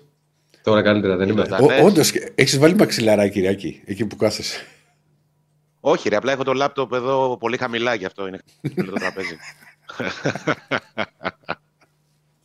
λοιπόν, ε, δεν ήταν τόσο, τόσο εύκολη η νίκη της ΑΕΚ όσο φαίνεται από το τελικό σκορ, η αλήθεια είναι. Ε, ήταν, πολύ, ήταν καλή εικόνα του Βόλου, σε έβαλε δύσκολα χθες. Και τώρα έβλεπα λίγο και τα στατιστικά και ήταν ε, η πρώτη φορά που η ΑΕΚ σε πρώτο μισάωρο αγώνα της, ειδικά στη Φιλαδέλφια, αλλά και γενικά, ε, δεν είχε ούτε μία τελική. Δηλαδή στα πρώτα 30 λεπτά δεν είχε καν τελική προσπάθεια. Η πρώτη τελική ήταν του Γκατσίνοβιτς, μια φάση που τελείωσε με το κεφάλι, λίγο περίεργη φάση, στο 30 λεπτό. Και η αμέσως επόμενη ήταν το γκολ του Λιβάη Γκαρσία. Αυτό που κρατάει η ΑΕΚ είναι ότι ήταν πάρα πολύ αποτελεσματική. Είναι κάτι που της λείπει. Είναι πολύ πίσω και σε γκολ ε, σε σχέση με τον, ε, με τον ανταγωνισμό. Είναι αρκετά πίσω και από τον ε, Παναθηναϊκό και από τον ΠΑΟΚ και από τον Ολυμπιακό είναι πιο πίσω η ΑΕΚ σε παραγωγή γκολ. Οπότε είναι, θυμάστε πόσες φορές είχαμε κάνει την της αναποτελεσματικότητας, το να είναι αποτελεσματική ομάδα πλέον είναι κάτι πολύ σημαντικό. Όπως πολύ σημαντικό είναι και το γεγονός ότι παίρνει γκολ από τους επιθετικούς της, ότι ο Γκαρσία γύρισε on fire. Έχει ε, όλα τα μάτια. Έχει σκοράρει στις πέντε τελευταίες συμμετοχές του με τη φάλα τη Έχει σκοράρει. Mm. Δεν έχει σκοράρει μόνο σε αυτό το διάστημα ένα παιχνίδι που έπαιξε με την εθνική του Τρινιντάρ. Που ναι. ήταν. Δεν σε απασχολεί. Ε, ήταν και τραυματίας κιόλας. Όχι, ναι. καθόλου δεν με απασχολεί. Ναι, ήταν και, καλά για το Τρινιντάρ, αλλά ναι, δεν έχω και κανένα ιδιαίτερο ταλκά. τι, τι έκανες σήμερα το Τρινιντάρ, ας πούμε; ναι. Ε, έχει σκοράρει απέναντι σε, σε ρί τώρα ε, μιλάμε παιχνίδια, απέναντι στην ε, Λαμία, στον Άγιαξ, στο Πανετολικό, στον Παρσεραϊκό και στο Βόλο. Δύο γκολ χθες, το ένα με πέναλτι. Ε, γενικότερα είναι σε πολύ καλό μούντα ε, από πλευράς αποτελεσματικότητας και αυτό φαίνεται και. Ε, δηλαδή, ξέρετε, συζητούσαμε όλο το προηγούμενο διάστημα ότι έλειψε ο Γκαρσία και ήταν πολλά, πολύ λίγα τα παιχνίδια που, που είχε παίξει. Αυτό που συμβαίνει τώρα και είναι ψηλοεξωπραγματικό είναι ότι τα νούμερα του είναι πολύ δυσανάλογα σε σχέση με το πόσο έπαιξε. Δηλαδή έχει παίξει 6 μάτς στο πρωταθλημα και έχει πέντε, έχει πέντε γκολ και μία assist. Είναι φοβερά νούμερα. Ε, ναι. και είναι κάτι που χρειαζόταν η ΑΕΚ από τους επιθετικούς της, το οποίο δεν πήρε. Το, και, το, ε, και το καλό φίλε είναι ότι επέστρεψε. Κοιτάξτε, και, γιατί μιλάμε για, και για τραυματισμό. Σου χτυπάω και εγώ ξύλο τα κάνω αυτά τα γραφικά. Είναι ότι δεν ξανά βγάλει κάποιο πρόβλημα. Παίζει, παίζει κανονικά. Δηλαδή το, δείχνει ότι το ξεπέρασε όλο αυτό το, που είχε στην αρχή τη ε, σεζόν που δεν είχε παιχνίδια στην Ελλάδα. Ήταν διαφορετικοί τραυματισμοί. Ήταν διαφορετικοί. Ναι, ό,τι και να ήταν. Δεν ήταν όλοι οι ίδιοι. Ναι, ναι. ναι. Θα να σου πω, δεν ταλαιπωρήθηκε από έναν και. Όχι, όχι, όχι. Αλλά ήταν συνέχεια έξω. Θυμάσαι που λέγαμε Γκαρσία ναι, έξω, ναι, Γκαρσία έξω, Γκαρσία έξω. Εννοείται. Μα η Ηρακλή, έχουμε, τι παίξαμε χθες, 16η αγωνιστική μου φαίνεται ήταν, 17η, τι ήταν. Έχει παίξει 6 παιχνίδια ο Γκαρσία. Ναι. 16η και έχει παίξει 6 Μα τώρα και, και έχει κάνει τις συμμετοχές τώρα, αυτός σου λέω με το που γύρισε τις έχει κάνει. Μπράβο. Και είναι μαζεμένες οι συμμετοχές. Δεν είναι δηλαδή ότι ε, είναι διάσπαρτη σεζόν. Είναι μαζεμένες συμμετοχές. Στο προηγούμενο διάστημα είχε παίξει, ξέρω εγώ, τρία παιχνίδια. είχε, στο, μέχρι τη δέκατη αγωνιστική είχε παίξει μόνο στη λεωφόρο. Ε, ένα παιχνίδι. Τίποτα. Πολύ λίγα πράγματα από πλευράς χρόνου. Όμως πάρα πολλά πράγματα στο μικρό διάστημα που παίζει τώρα. Και αν συνεχίσεις αυτό το mood, νομίζω ότι ε, αλλάζουν πολλά πράγματα για την ΑΕΚ σε ό,τι έχει να κάνει με την κουβέντα που κάναμε για την αναποτελεσματικότητα για, την πιο χαμη, για τις πιο χαμηλές επιδόσεις της στην, επί, στην επίθεση που ούτως ή άλλως είναι πιο ε, χαμηλές σε σχέση με τον ανταγωνισμό, ξαναλέω. Ωστόσο είναι μια ομάδα που δημιουργεί ΑΕΚ. Τα τελευταία mm. παιχνίδια βέβαια βλέπουμε μια ομάδα που δεν δημιουργεί τόσο. Δηλαδή και χθες δεν ήταν ότι έκανε τις πολλές τελικές. Είχε 13 τελικές που φαίνεται η ΑΕΚ στο παιχνίδι. Ε, δεν είναι το ταβάνι της. Είναι πολλές φορές που έχει κάνει πολύ περισσότερες και ήταν πολύ πιο επικίνδυνη για τον αντίπαλο. Όμως πλέον βλέπουμε μια ΑΕΚ πολύ πιο killer, πολύ πιο ε, ουσιαστική, πολύ πιο αποτελεσματική. Βοηθάει σε αυτό ο Γκαρσία. Για μένα θα είναι παράληψη αν δεν σταθούμε και στη βοήθεια που δίνει στη δημιουργία ο Γκατσίνοβιτς. Βλέπω και ένα ψιλοανάθεμα για τον Γκατσίνοβιτς από χθες σε σχόλια φίλων της ΑΕΚ. Εγώ, για να είμαι ειλικρινής, δεν το καταλαβαίνω. Η εικόνα του Γκατσίνοβιτς χθες ήταν πολύ Πάρα πολύ καλή. OK, okay, δεν έχει το ίσως του λείπει το γκολ. Όχι, ίσως του λείπει το γκολ, σίγουρα του λείπει το γκολ. Έχει δύο γκολ στο πρωτάθλημα. Έχει ένα γκολ στην Πρεμιέρα με τον, ε, με τον Παρσεραϊκό. Σε σχέση με πέρσι. Πέρσι έκανε, έκανε ρεκόρ καριέρας, αν θυμάμαι καλά. Πέρσι έκανε ρεκόρ καριέρας, ναι. Και έβαλε και τα πρώτα του γκολ στην Ελλάδα. Με τον Παναθηναϊκό δεν είχε σκοράρει. Και δεν είναι ένας παίκτης που σκοράρει, παιδί μου, γενικά ο Κατσίνο. Δεν είναι το γκολ το βασικό. Γι' αυτό μας είχε κάνει εντύπωση πέρσι με αυτά. Πέρσι ήταν. Είχε βάλει πολλά γκολ. Πολλά, πολλά. Ναι, είχε βάλει πολλά πέρσι. Είχε βάλει πολλά. Ε, Όμως φέτος φαίνεται ότι. Δηλαδή, από την εικόνα που βλέπουμε στο γήπεδο, έτσι μπορώ να ξέρω τι συμβαίνει στο κεφάλι του καθενός. Όμως βλέπω, ρε παιδί μου, ότι υπάρχει μια πρεμούρα να βρει ένα γκολ. Ε, κάπου το θολώνει λίγο αυτό το πράγμα. Η προσφορά του όμως στην ομάδα είναι πολύ σταθερή και πάρα πολύ καλή. Χθες έδωσε την assist μια φανταστική πάσα στον Καρσία στο πρώτο γκολ. Ναι. Ε, έδωσε, ε, έβγαλε μια φοβερή σέντρα στον Γκαρσία που κάνει την κεφαλιά αμέσως μετά το 1-0 για να κλειδώσει ΑΕΚ το παιχνίδι. Κάνει μια σκαστή κεφαλιά ο Γκαρσία, πηδάει στο Θεό, ένα τρομερό άλμα. Ε, και πάλι αυτή η φάση ξεκίνησε από τα πόδια του Γκαρτσίνοβιτς και γενικά ήταν και στο παιχνίδι το χθεσινό πάρα πολύ και στα προηγούμενα παιχνίδια που ενδεχομένως κάποιες ενέργειες να μην του έβγαιναν. Εγώ θεωρώ ότι η εικόνα του Γκατσίνοβιτ σε γενικές γραμμές είναι καλή και βοηθάει αρκετά την ΑΕΚ στη, και στη δημιουργία και, και γενικότερα σε αυτό που, που θέλει να, να κάνει ο Αλμέιδα. Ε, αξιοσημείωτο από το χθεσινό παιχνίδι ήταν σίγουρα η συμμετοχή του Πίλιου, η πρώτη στην αρχική Ε, εγώ δεν είδα κάτι που δεν περίμενα να δω. Αυτό που σας έλεγα και χθες. Καλός ήταν. Ε, ε, ε, παιδιά, είναι. Δραστήριος. Είχε μια εικόνα, είχε μια εικόνα ε, ε, χωρίς να λέμε μεγάλες κουβέντες, γιατί η ρεαλιστική προσδοκία τον Πίλιο αυτή τη στιγμή είναι να πάρει ενεργό ρόλο στο rotation και να γίνει για αρχή το δεύτερο αριστερό back. Εγώ δεν βλέπω κάτι, σας το είπα και χθες αυτό, ότι είναι θέμα και του ανταγωνισμού με του παίκτες που υπάρχουν στη θέση, ε, στη θέση αυτή. Εγώ δεν βλέπω πού υστερεί ο Πίλιο, ας πούμε, από τον Μοχαμάντι. Ε, ίσα ίσα τον βλέπω και καλύτερο σε κάποιες παραμέτρους. Δηλαδή με την μπάλα είναι πολύ καλύτερος από τον Μοχαμάντι. Έχει πιο επιθετική παιδεία ο Πίλιο. Ε, Σίγουρα υπάρχουν κάποια περιθώρια βελτίωσης, ειδικά στο ανασταλτικό κομμάτι.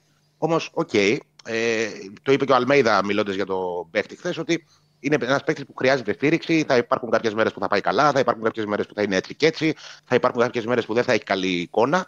Όπως και να έχει όμως, είναι μια περίπτωση στην οποία η ΑΕΚ θέλει να, να επενδύσει. Δεν είναι παιδάκι, είναι 23 χρονών, αλλά στην Ελλάδα 23 χρονών είναι νεαρός και ως τέτοιος αντιμετωπίζεται και, και από την ΑΕΚ. Τον βάζει πολύ προσεκτικά ο, ο Αλμέιδα. Έχει τώρα ένα ενδιαφέρον να δούμε τι θα γίνει στο ντέρμπι. Αν δηλαδή ε, το, στο μυαλό του Αλμέιδα κλειδώσει ότι έβαλε τον Πίλιο, πήγε καλά, οπότε να του δώσω και την ευκαιρία με τον Ολυμπιακό, ή αν θα επιστρατεύσει το Σιντιμπέ, που για μένα είναι το επικρατέστερο αυτή τη στιγμή. Γιατί θέλει να το διαχειριστεί κιόλας τον Πίλιο. Αυτό έχει δείξει ο πρώτερος βίος του Αλμέιδα. Τον βάζει πάρα πολύ προσεκτικά ε, σε παιχνίδια που μπορεί να είναι βατά για το παιδί για να μην τον κάψει. Ε, εγώ βλέπω φαβορή το Σιντιμπέ για την Κυριακή. Ήταν στον πάγκο χθες ε, και αυτό είναι ένα πολύ καλό νέο. Δεν αγωνίστηκε καθόλου όμως. Ε, είναι, είναι, είναι στη διάθεση του προπονητή για το, για το ντέρμπι και θεωρώ επικρατέστερη τη λύση του Σιντιμπέ για να γίνει μια πιο light διαχείριση στον πύλιο. Δεν λέω ότι έπαιξε χθες ο πύλιος και δεν τον ξαναδούμε. Λέω ότι ενδεχομένως να πάει με το Σιντιμπέ στο ντέρμπι και να τον βάζει σταδιακά σιγά σιγά μετά για να βρει και αυτό στα πατήματά του. Ε, Όπως και να έχει, πάντως είναι συν μια λύση για την ΑΕΚ που έδειξε να είναι σε πολύ αξιοπρεπές ε, επίπεδο και δεν βλέπω τον λόγο να μην. Δηλαδή από, από το να έχεις θένο δεύτερο αριστερό μπακ. Να, να το πούμε διαφορετικά. Ναι, ναι, Όχι, το πρώτο του μάτς δεν ήταν. Με την πρώτη ομάδα.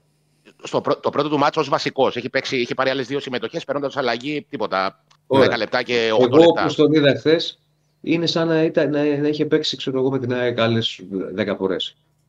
Δεν είδαμε δηλαδή ναι. ένα παίκτη ο ναι. οποίος ήταν ψαρωμένος, ε, άντε να προσαρμοστεί κτλ. Μια χαρά έπαιξε. Ναι. Ε, κοίτα, κάνει, κάνει προπονήσεις κάθε μέρα με την πρώτη ομάδα ο, ο Πίλιο. Δεν κάνει με την ΑΕΚ Β προπονήσεις, απλά παίζει στους αγώνες με την ΑΕΚ Β. Οπότε δεν είναι ότι για να έχει ρυθμό. καθόλου για να έχει ρυθμό. από το group. Ναι, ε, και ρυθμό έχει και το group ξέρει.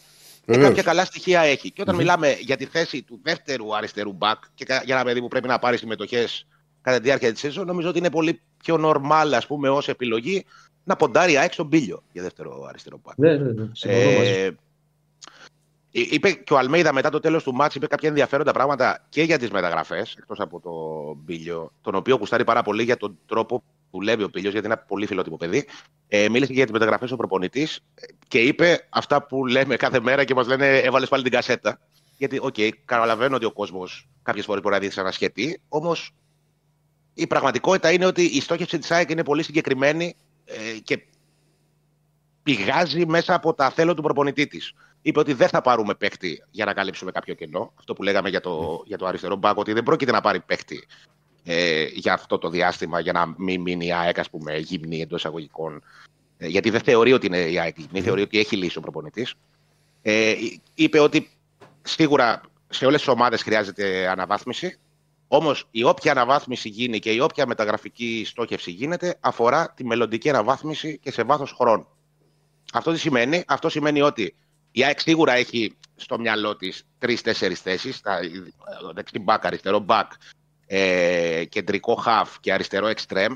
Όμως προχωρήσει σε απόκτηση ποδοσφαιριστή μόνο αν κρίνει ότι ο συγκεκριμένος ποδοσφαιριστής μπορεί να τη κάνει και για την επόμενη μέρα της. Δεν θα πάρει παίκτη με βραχυπρόθεσμο ορίζοντα. Και νομίζω ότι αυτό είναι και το σωστό για μια ομάδα που χτίζει κορμό. Θα πάει σίγουρα σε μια ανανέωση το καλοκαίρι, γιατί έχει ένα, ε, είναι γερασμένη η ΑΕΚ. Έτσι, είναι πολύ ψηλός ο μέσος όρος ηλικίας. Η ΑΕΚ, φανταστείτε ότι στη φάση των ομίλων του Europa League ήταν η ομάδα με το μεγαλύτερο μέσο όρο ηλικίας. Mm-hmm. Συνεπώς θα πάει σε μια ανανέωση και το καλοκαίρι. Βεβαίως, σιγά σιγά. Ναι. Όμως δεν είναι να φορτωθεί τώρα με παίκτες και φύγε εσύ, έλα εσύ και να γίνονται αυτά που γίνονταν πριν. Νομίζω ότι είναι πιο, πολύ ε, πιο νορμάλος λογική και καμιά φορά καλό είναι, γιατί είπε και ο Αλμέιδα ότι διαβάζω διάφορα πράγματα που γράφονται για τις μεταγραφές. Όμως αυτά που διαβάζω και αυτά που ακούω ότι λέγονται δεν έχουν σχέση με το project που εγώ δουλεύω.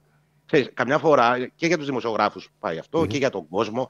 Είναι καλό να καταλαβαίνουμε αυτό το οποίο βλέπουμε. Δηλαδή, γίνεται μια συγκεκριμένη δουλειά στην ΑΕΚ με μια συγκεκριμένη στόχευση αυτή τη στιγμή. Ε, δεν είναι, ε, ναι, χάσαμε από τον ε, Πανσεραϊκό, μας λείπουν 8 παίχτε, να παραφέρουμε 8 παίχτε γιατί και εγώ είμαστε, ας πούμε, για παράδειγμα. Δεν, δεν είναι αυτή η λογική του Αλμέιδ. Ναι. Και νομίζω ότι αυτή είναι και η σωστή λογική. Έτσι. Συμφωνώ μαζί σου. Κέντρο, δια, κέντρο διερχομένων η ΑΕΚ τα προηγούμενα χρόνια. Φεύγανε 15, έρχονταν 15. ναι.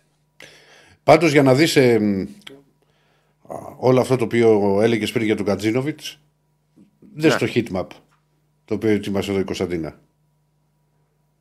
Ναι, και αυτό δείχνει και τις ανασταλτικές βοήθειες, την ανασταλτική βοήθεια που έδωσε mm-hmm. στην ομάδα ο Κατσίνοβιτ και τις πολλές επιστροφές που έχει. Είναι, είναι ένας παίκτης κομβικός για την ΑΕΚ. Μπορεί να μην είναι ρε παιδί μου, να μην παίρνει τα νούμερά του να μην είναι πάρα πολύ καλά mm-hmm. φέτος. Όμως η προσφορά του στην ομάδα για μένα είναι αδιαφυσβήτητη. Και είναι πολύ καλός παίκτης. Θα ήταν παράληψή μου να μην σταθώ και στο Στάνκοβιτς. Έκανε τρεις επεμβάσεις χθες, οι οποίες κράτησαν την ΑΕΚ. Και οι δύο στο 1-0 και μαζεμένες. Ναι, ναι. Είχε ένα θέμα για εκεί με τις στατικές φάσεις. Ε, χάθηκαν κάποια μαρκαρίσματα ε, και βρήκε ο Βόλος κάποιες καλές στιγμές. Δηλαδή απείλησε, ε, ένιωσε η ΑΕΚ απειλή. Ε, σε πολύ καλή κατάσταση ο Στάνκοβιτς. Πολύ σημαντικό γιατί επέστρεψε ε, μετά από ένα διάστημα κενό. Έτσι, δηλαδή έλειπε το προηγούμενο διάστημα, δεν είχε ρυθμό. Ε, και είναι σημαντικό ότι ήταν σε πολύ καλή κατάσταση και σε πάρα πολύ καλή κατάσταση και ο Σιμάνσκι. Έβγαλε και την μπάσα στον Άμπραμπατ εκεί, έβγαλε την ΑΕΚ σε γρήγορο transition, βρήκε η ΑΕΚ το τρίτο γκολ, κλείδωσε το παιχνίδι. Γενικά όμως η εικόνα του είναι, είναι πάρα πολύ καλή. Ε, δεν ήταν, ρε παιδί μου, το ταβάνι της ΑΕΚ το χθεσινό παιχνίδι. Ήταν σίγουρα ένα μάτσο που έψαχνε πατήματα χωρίς τον κόσμο στο γήπεδο. Έψαξε να βρει ρυθμό. Σας είπα και πριν ότι άργησε να μπει στο παιχνίδι. Ε, δεν μπορούσε να δημιουργήσει, ειδικά το πρώτο μισάωρο. Ήταν κάτι πρωτοφανές για τα δεδομένα της ΑΕΚ να μην έχει ούτε τελική. Όμως ε, το σημαντικό είναι ότι πήρε την ουσία και ότι είναι σε μια καλή διάθεση εν ώψη του ντέρμπι με τον Ολυμπιακό, που ανεξαρτήτω τη κατάσταση που βρίσκεται ο Ολυμπιακός, του προηγούμενου αποτελέσματος και ο, ο, στην κυρία θα είναι και κλεισμένο των θυρών ε, στο Καραϊσκάκι, ε, δεν είναι. Ε, είναι ντέρμπι, φίλε. Άλλο μπορεί να γίνουν τα πάντα. Είναι, είναι η μία μέρα, ας πούμε. Ναι, καταλαβαίνεις, δηλαδή. Και ο Ολυμπιακός μπορεί να βγάλει αντίδραση. Ε, και, σίγουρα. και, και σίγουρα και στο πω του Άραν και δεν με συμφέρει ότι και η ΑΕΚ άμα πάει με το, με στυλ ότι ο Ολυμπιακός είναι σε πολύ άσχημη κατάσταση και θα περάσει αέρα πατέρα από το Καραϊσκάκι, θα έχει θέμα. Όχι, δεν, είναι, δεν έχει τέτοια νοοτροπία η ΑΕΚ. Ειδικά με τον Αλμέιδα δεν έχει τέτοια νοοτροπία. Οκ, okay, το δέχομαι γιατί δεν το ξέρω, απλά ναι. το λέω. Ε, ναι, ρωτάει ναι. εδώ ένας φίλος ρε Άκη, για να... αν έχεις κάτι άλλο να πεις μεταγραφικό πρώτα; Όχι, δεν υπάρχει κάτι άλλο μεταγραφικό. Πολύ ωραία. Λοιπόν, ε, σε ρωτάει ο Κώστας... Δεν έχω, πει και κάτι, δεν έχω πει και κάτι μεταγραφικό για να πω κάτι άλλο. Δεν υπάρχει τίποτα γενικότερα ναι, για την ώρα. Λοιπόν, ναι.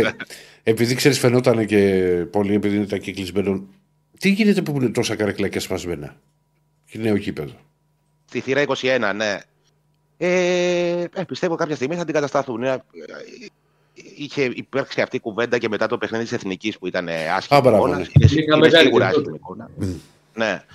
Ε, νομίζω ότι θα αντικατασταθούν γιατί ούτως ή άλλως θα γίνει και ένας τελικός ευρωπαϊκής διοργάνωσης στο γήπεδο. Έτσι. Οπότε σίγουρα πρέπει να αντικατασταθούν κάποια στιγμή και για μένα τα δεν έχουν αντικατασταθεί. Δεν είναι εικόνα τώρα αυτή. Δηλαδή, ξέρεις, είναι όλο το υπόλοιπο γήπεδο λαμπίκο, ρε παιδί μου, και σε πιάνει ψυχή σου να το βλέπεις. Ε, αυτό. Ναι. Βέβαια, η Φιλανδέλφια χθε και κλεισμένων, παρότι οπτικά ήταν. Ναι. Δηλαδή, έβλεπα πριν το Ολυμπιακός Λαμία, το Λαμία Ολυμπιακός. Και ξέρεις, λόγω του γηπέδου, ρε παιδί μου, ναι. και όλης της κατάστασης δεν πολύ παλεύεται, ας πούμε, σαν εικόνα. Στη Φιλανδέλφια παλευόταν, αλλά ήταν πολύ. Ήταν ρε παιδί μου, το κεκλεισμένο είναι άσχημο πράγμα γενικά. Δεν, και στάθηκε και ο Αλμέιδας αυτό πολύ στις δηλώσεις του. Mm-hmm. Ήταν ε, κάτι πρέπει να γίνει με αυτό το πράγμα. Δεν ξέρω, δεν μπορεί να συνεχιστεί. Ε, δεν μπορείς να δεις τα παιχνίδια ολόκληρα, ας πούμε. Δηλαδή, εγώ είδα τον Ολυμπιακό, είδα την ΑΕΚ, ε, μετά δεν άντεχα να δω τον Παραθυναϊκό. Δηλαδή, δεν μπορούσα να δω τρία μάτια σειρά και κλεισμένο των θηρών. Ήταν, ένιωθα ότι έβλεπα δύο μήνες ποδόσφαιρο, ας πούμε. Έγινε Πολύ. Ε, πολύ... Είναι, είναι, είναι. Ναι. Είναι, Λοιπόν. είναι και σε, ξέρεις, καμιά φορά και τους παίκτες και κλείνουμε με αυτό. Μμμ. Ναι. Κάποιους σου επηρεάζει κάποιες φορές. Γιατί δεν θέλει και πολύ να παρασυρθείς και να... Με άδειο γήπεδο λες και παίζεις κάποιο φιλικό, ας πούμε. Είναι, είναι περίεργες καταστάσεις αυτές. Σίγουρα, σίγουρα. σίγουρα. Λοιπόν, Λοιπόν, θα τα πούμε. Γεια σας. Γεια σου, Καλή Αγγέλη. γεια σου Βάκη, γεια σου Άκη. Λοιπόν. Ναι, και, Διονύση, μην μη μιλάς γιατί δεν, δεν, σ' ακούει, δεν, δεν είσαι στον αέρα αυτή τη στιγμή. Λοιπόν, μέχρι να, να έχουμε μαζί μας τον Αντώνη. Ε, εδώ να διαβάσω κάποια, κάποια μηνυματάκια. Ναι, λέει ότι πέρυσι ήταν κομβικός ο φίλος της Eco Original που υπογράφει για τον Κατσίνοβιτς προφανώς. Φέτος δεν βλέπετε και σε μερικά μάτια που είναι αδιάφορος. Όχι, ρε φίλε, δεν ξέρω τώρα. Δεν μπορεί να χαρακτηρίζει ένα παίχτης. Δεν είναι αδιάφοροι παίχτες. Αδιαφορία, να, να σου το πω εγώ για το χθεσινό μάτσα από κάποιους, να σου το πω. Δηλαδή, γιατί ήταν εξοργιστική εμφάνιση. Δεν, δεν έχει κάνει τέτοιες εμφανίσεις η ΑΕΚ όπως η χθεσινή του Ολυμπιακού στη Λαμία. Ε, και η άλλη άποψη είναι αυτή του Γιάννη που λέει το καλό που λέει με τον Κατσίνοβιτς είναι ότι η κακή του μέρα καταφέρει να είναι θετικός για την ομάδα. Ε, πάμε. Ε, έχουμε, έχουμε Αντώνη; Αυτά τα σε λίγο τα δικά σου. Τρέμπο. Λοιπόν, να, α, να πούμε το πόλι είναι ότι μπορεί να αντιδράσει ο Ολυμπιακός και να ανατρέψει η κατάσταση. 300 376 φίλοι ψήφισαν, όχι το 81%, ναι το 18%. Ούτε το πισαδάκι του YouTube δεν μας δίνει. Λοιπόν, ε, τι τραβάω. Ο Δημήτρης λέει ότι ο Γκαρσέ έχει βάλει 5 γκολ σε 4 μάτια και γι' αυτό λέμε λέει, ότι επέστρεψε. Ναι, σωστό είναι αυτό. Χθες μου λέει είχε μια υπεροψία σαν Ολυμπιακός. Αν εννοήσει για μένα, δεν, πο- δεν είμαι γενικά υπερόπτης ποτέ στη ζωή μου. Και ούτε και ήρωνα. Αλλά αν μιλάς ότι για την ομάδα ότι ο Ολυμπιακός φάνηκε να έχει υπεροψία, τι να σου πω, δεν αποκλείω τίποτα με την εικόνα που είδα. Πάμε σαν Αντώνη. Και Διονύση. Γεια σου, φίλε. Καλησπέρα. Να, καλώς τα παιδιά, καλώς τα. Νομίζω, νομίζω σε- ο Χάρης για την υπεροψία για την ομάδα, φαντάζομαι, λέει. Ναι, ναι, οκ. Αυτό που λέγανε. Λέγε Αντώνη. Ηρακλή, Ηρακλή, εκεί στο στούντιο ανάμεσα στην μπάλα, Ναι. λείπει, Α, δεν λίγο μ' άρεσε. λάσπη από την, μπα- λείπει λίγο λάσπη από την μπάλα Ναι. και να μπουν δεξιά της και αριστερά της ο Τσαμότ και ο Σορίν. Και σε δύο λεπτά θα φύγει η μπάλα. Από μόνη της. Έτσι. Το θέμα είναι ότι μου βάλανε εδώ πέρα η νέα γενιά, να ξέρεις. Εγώ και στο, στο Instagram ακολουθώ Σωρίνη, να ξέρεις. Ήταν ο αγαπημένος μου παίχτη. Να τα με τα Instagram. Τώρα είμαστε στο Instagram, ακολουθείς και στο Έχει το έμαθα, ακολουθώ Σωρίν, βεβαίως. Juan Pablo Να ξέρεις, Σωρίν. Αντώνη, μέχρι πριν από... κανένα Εσείς μου τρίμηνο το εγώ βάλατε έκανα. για την εκπομπή. Να ξέρεις. Όχι, μην λες τώρα πράγματα. Να λες αλήθειες, γιατί λες ψέματα. Τι αλήθεια. Εσύ Ποιος μου το βάλανε βάλατε. για την εκπομπή. Εσύ δεν μου το έφτιαξες και μάλιστα μου το έφτιαξες και τέτοιο. Να ξέρεις, πότε το φτιάξαμε, πριν κανένα τρίμηνο. Ε, κάπου εκεί. Περίπου. Πριν κανένα τρίμηνο, τετράμινο, κάπου εκεί δεν είχε Instagram Ηρακλής και απήχε από αυτή τη διαδικασία. Καλά και που έχω και Facebook, ρε Διονύση, συμμετέχω. Ένα βράδυ. Καλά, στο Facebook μπορείς να ξέρεις, να ξέρεις, μπορεί να του στείλεις μήνυμα και να το δει το Πάσχα. Έχω, έχω πει καλή χρονιά σε Το φίλο που μου είχε μεσημέρι. στείλει Το άλλο, πασχάλη. θα σου πω για το Instagram, κάνει το άλλο, σου στέλνει mail. Δηλαδή, πες ότι θέλει να σου στείλει ένα, ένα link από το YouTube να δει αυτό το βίντεο. Θα Σου στείλει με mail. Επαγγελματία, ρε φίλε. Εντάξει, να σου πω κάτι. Αφού δεν στέλνει μήνυμα SMS στο κινητό, έχεις fax, ερώτηση. Τα- Όχι, στέλνω. Ναι, ναι, ναι. Τα- όχι, να ξέρεις το μήνυμα. τα- Στα κινητά στέλνω πολύ πιο Στέλνει, εύκολα ναι. μηνύματα από ότι σε Messenger και τέτοια. Δες mail, ξέρω μου. Λες, δες, και ανοίγω το mail και βλέπω ένα link του YouTube, ξέρω κάνω ένα παλιό μάτι. Και λέω, γιατί μου το στέλνεις στο mail, άνθρωπο. Λοιπόν, πέρα από αυτό, όταν το, το Instagram πώς το έφτιαξε; Έχουμε εκπομπή το βράδυ στο, στο ραδιόφωνο Sport FM. Ναι. Και ένα βράδυ δεν, είναι, δεν θέλω εγώ Instagram, δεν θέλω το ένα, δεν θέλω το άλλο. Ρε, άσε του λέω που δεν θες. Θα φτιάξουμε τώρα. Ήταν και το ωραίος ο φτιάχνουμε Μπούρες. live. Live την ώρα της εκπομπής. Ανεβάζει και μία selfie που είχε από μια αποστολή του Ολυμπιακού. Πού ήσουν, Ερακλή, κάπου ήσουν; Δεν ήταν, ήταν στην προετοιμασία και είχαμε πάει βόλτα στη Λίμνη στο Περτεσάο. Που, ναι, πού να τα ξέρεις όλα αυτά, Διονύση. Η οποία είναι, όποιος μπει Μπουμεριά. στο Instagram του Αντίπα και τη δει πιο μπούμερος selfie πεθαίνεις. Μιλάμε τώρα για. και έγινε ένας χαμός. Και μετά το έμαθε το Instagram, γι' αυτό τώρα λέω ακολουθεί. και το Όλα, εκπομπή. ο, ο, Σωρή- ο Σωρίνα ήταν αγαπημένος μου παίχτη, να ξέρεις. και όταν είχε, είχε ακουστεί ότι μπορεί να έρθει στον Ολυμπιακό, θα, θα πήγαινε Ισπανία. αεροδρόμιο. Θα πήγαινε αεροδρόμιο. Αυτό. Τίποτα άλλο τέλος. Και πάμε στην ομάδα που πηγαίνει από, το, πηγαίνει, το παίζει με το σύστημα 4 γκολ, 6 γκολ και 4 γκολ. Ναι, ε, κοίταξε, στο προηγούμενο μάτσα έβαλε 6 γκολ, τώρα είχε 4 γκολ και 2 χαμένα πέναλτι. Σωστό. Ε, Χαμένα πέναλτι σε ένα ημίχρονο χαμένα πέναλτι που σε Τούμπα 2 είχε να χάσει ο Πάοκ από τον Οκτώβριο του 2013 ε, σε ένα παιχνίδι με την Maccabi Haifa που είχε χάσει ο ίδιος παίκτης μάλιστα στόχ απέναντι στον, στο Σαράνοφ που μετέπειτα τον είδαμε να πιάνει πέναλτι και στο, και στο ελληνικό πρωτάθλημα. Ο Σαράνοφ της Λαμίας λες. Ακριβώς. Είχε πιάσει και το πέναλτι στο του Φορτούνη. Στο κύπελο, ναι. στον αποκλεισμό του Ολυμπιακού στο κύπελο. Ναι. Ε, έχει κάνει ένα παιχνίδι στο οποίο ο Πεπ Μέλ είπε την αλήθεια ότι είπε χαρακτηριστικά με το τέλος του αγώνα του Flash Interview ότι αν δει κάποιος στι εφημερίδες και δει ότι ο Φιχα 4-0 είναι άδικο το σκορ. Ναι, είναι άδικο το σκορ. Απλά ο Πάο δείχνει το τελευταίο διάστημα να έχει την ικανότητα μία να σου πάρει την μπάλα ε, και στο επόμενο ε, πέταγμα το ματιό σου να δεις ότι να δείχνει σέντρα. Συμφωνώ, Αντώνη, και ειδικά ε, άμα βρίσκει χώρους. Δηλαδή, αυτό που, που λέω εγώ είναι μη σε πετύχει ξεφωτό. Και διαφωνούσε το... ο Διονύσης όταν του το έλεγα. Όχι, μου λένε είσαι υπερβολικός. Του λέω είναι στη, στην κόντρα να πει. Είσαι υπερβολικός γιατί μου το έχεις πει για την κυφσιά. Δηλαδή, αυτός ε, το έκανε και με τον Όφη. Μια... Κοίταξε, έχει τρομερή αυτοεπίθεση σου πάω. Τρομερή αυτοεπίθεση. Έχει ανέβει και δηλαδή... πάρα πολύ και ο Ντεσπότοφ.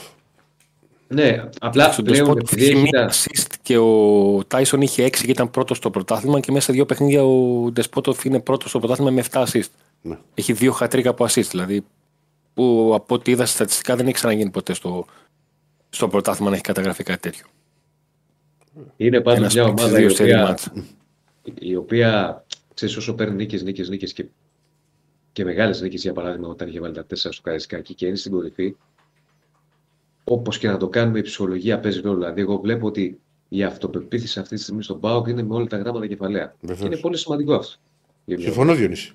Στα δικά μου μάτια δηλαδή. Ρε παιδί μου, στα δικά μου μάτια βλέπεις μια ομάδα η οποία σου λέει Ό,τι και αν γίνει σήμερα θα κερδίσω. Μα έτσι, με αλλιώς θα κερδίσω. Και αυτό είναι το πιο σημαντικό από όλα για τον πρωταθλητισμό. Δεν ξέρω. Και είδαμε και τα στατιστικά ότι και το παιχνίδι, για παράδειγμα, οι τελικές είναι 17-14. Ναι, ναι. Δηλαδή αυτό που έλεγα εγώ ο Κακομίρη ότι ένα γκολ μπορεί να το βάλει όφη για αυτό. Ε, μπορούσε. Ναι. Να πετύχει ένα. Το τέλος η κατοχή είναι για τον, για τον όφη. Ε, δηλαδή δεν ήταν ένα παιχνίδι το οποίο είναι 4-0 και έγερνε η τούμπα. Ναι, βομβαρδισμός. Απλά οι στιγμές που ο Πάουκ πατάει περιοχή έχει πάρα πολύ ουσία. Και, και, πούμε, και, και χθες είναι πολύ μεγάλη υπόθεση που πετυχαίνει τα δύο γκολ στο καπάκι. 39-41. Έτσι δεν είχαν πει 39 και 41 πήγαν. Ναι. Ε, το, ένα από τα χαρακτηριστικά του χθεσινού παιχνιδιού είναι ότι ο Πάουκ βελτιώνεται απότομα ε, μετά το χαμένο πέναλτι το πρώτο, του ΣΒΑΜ.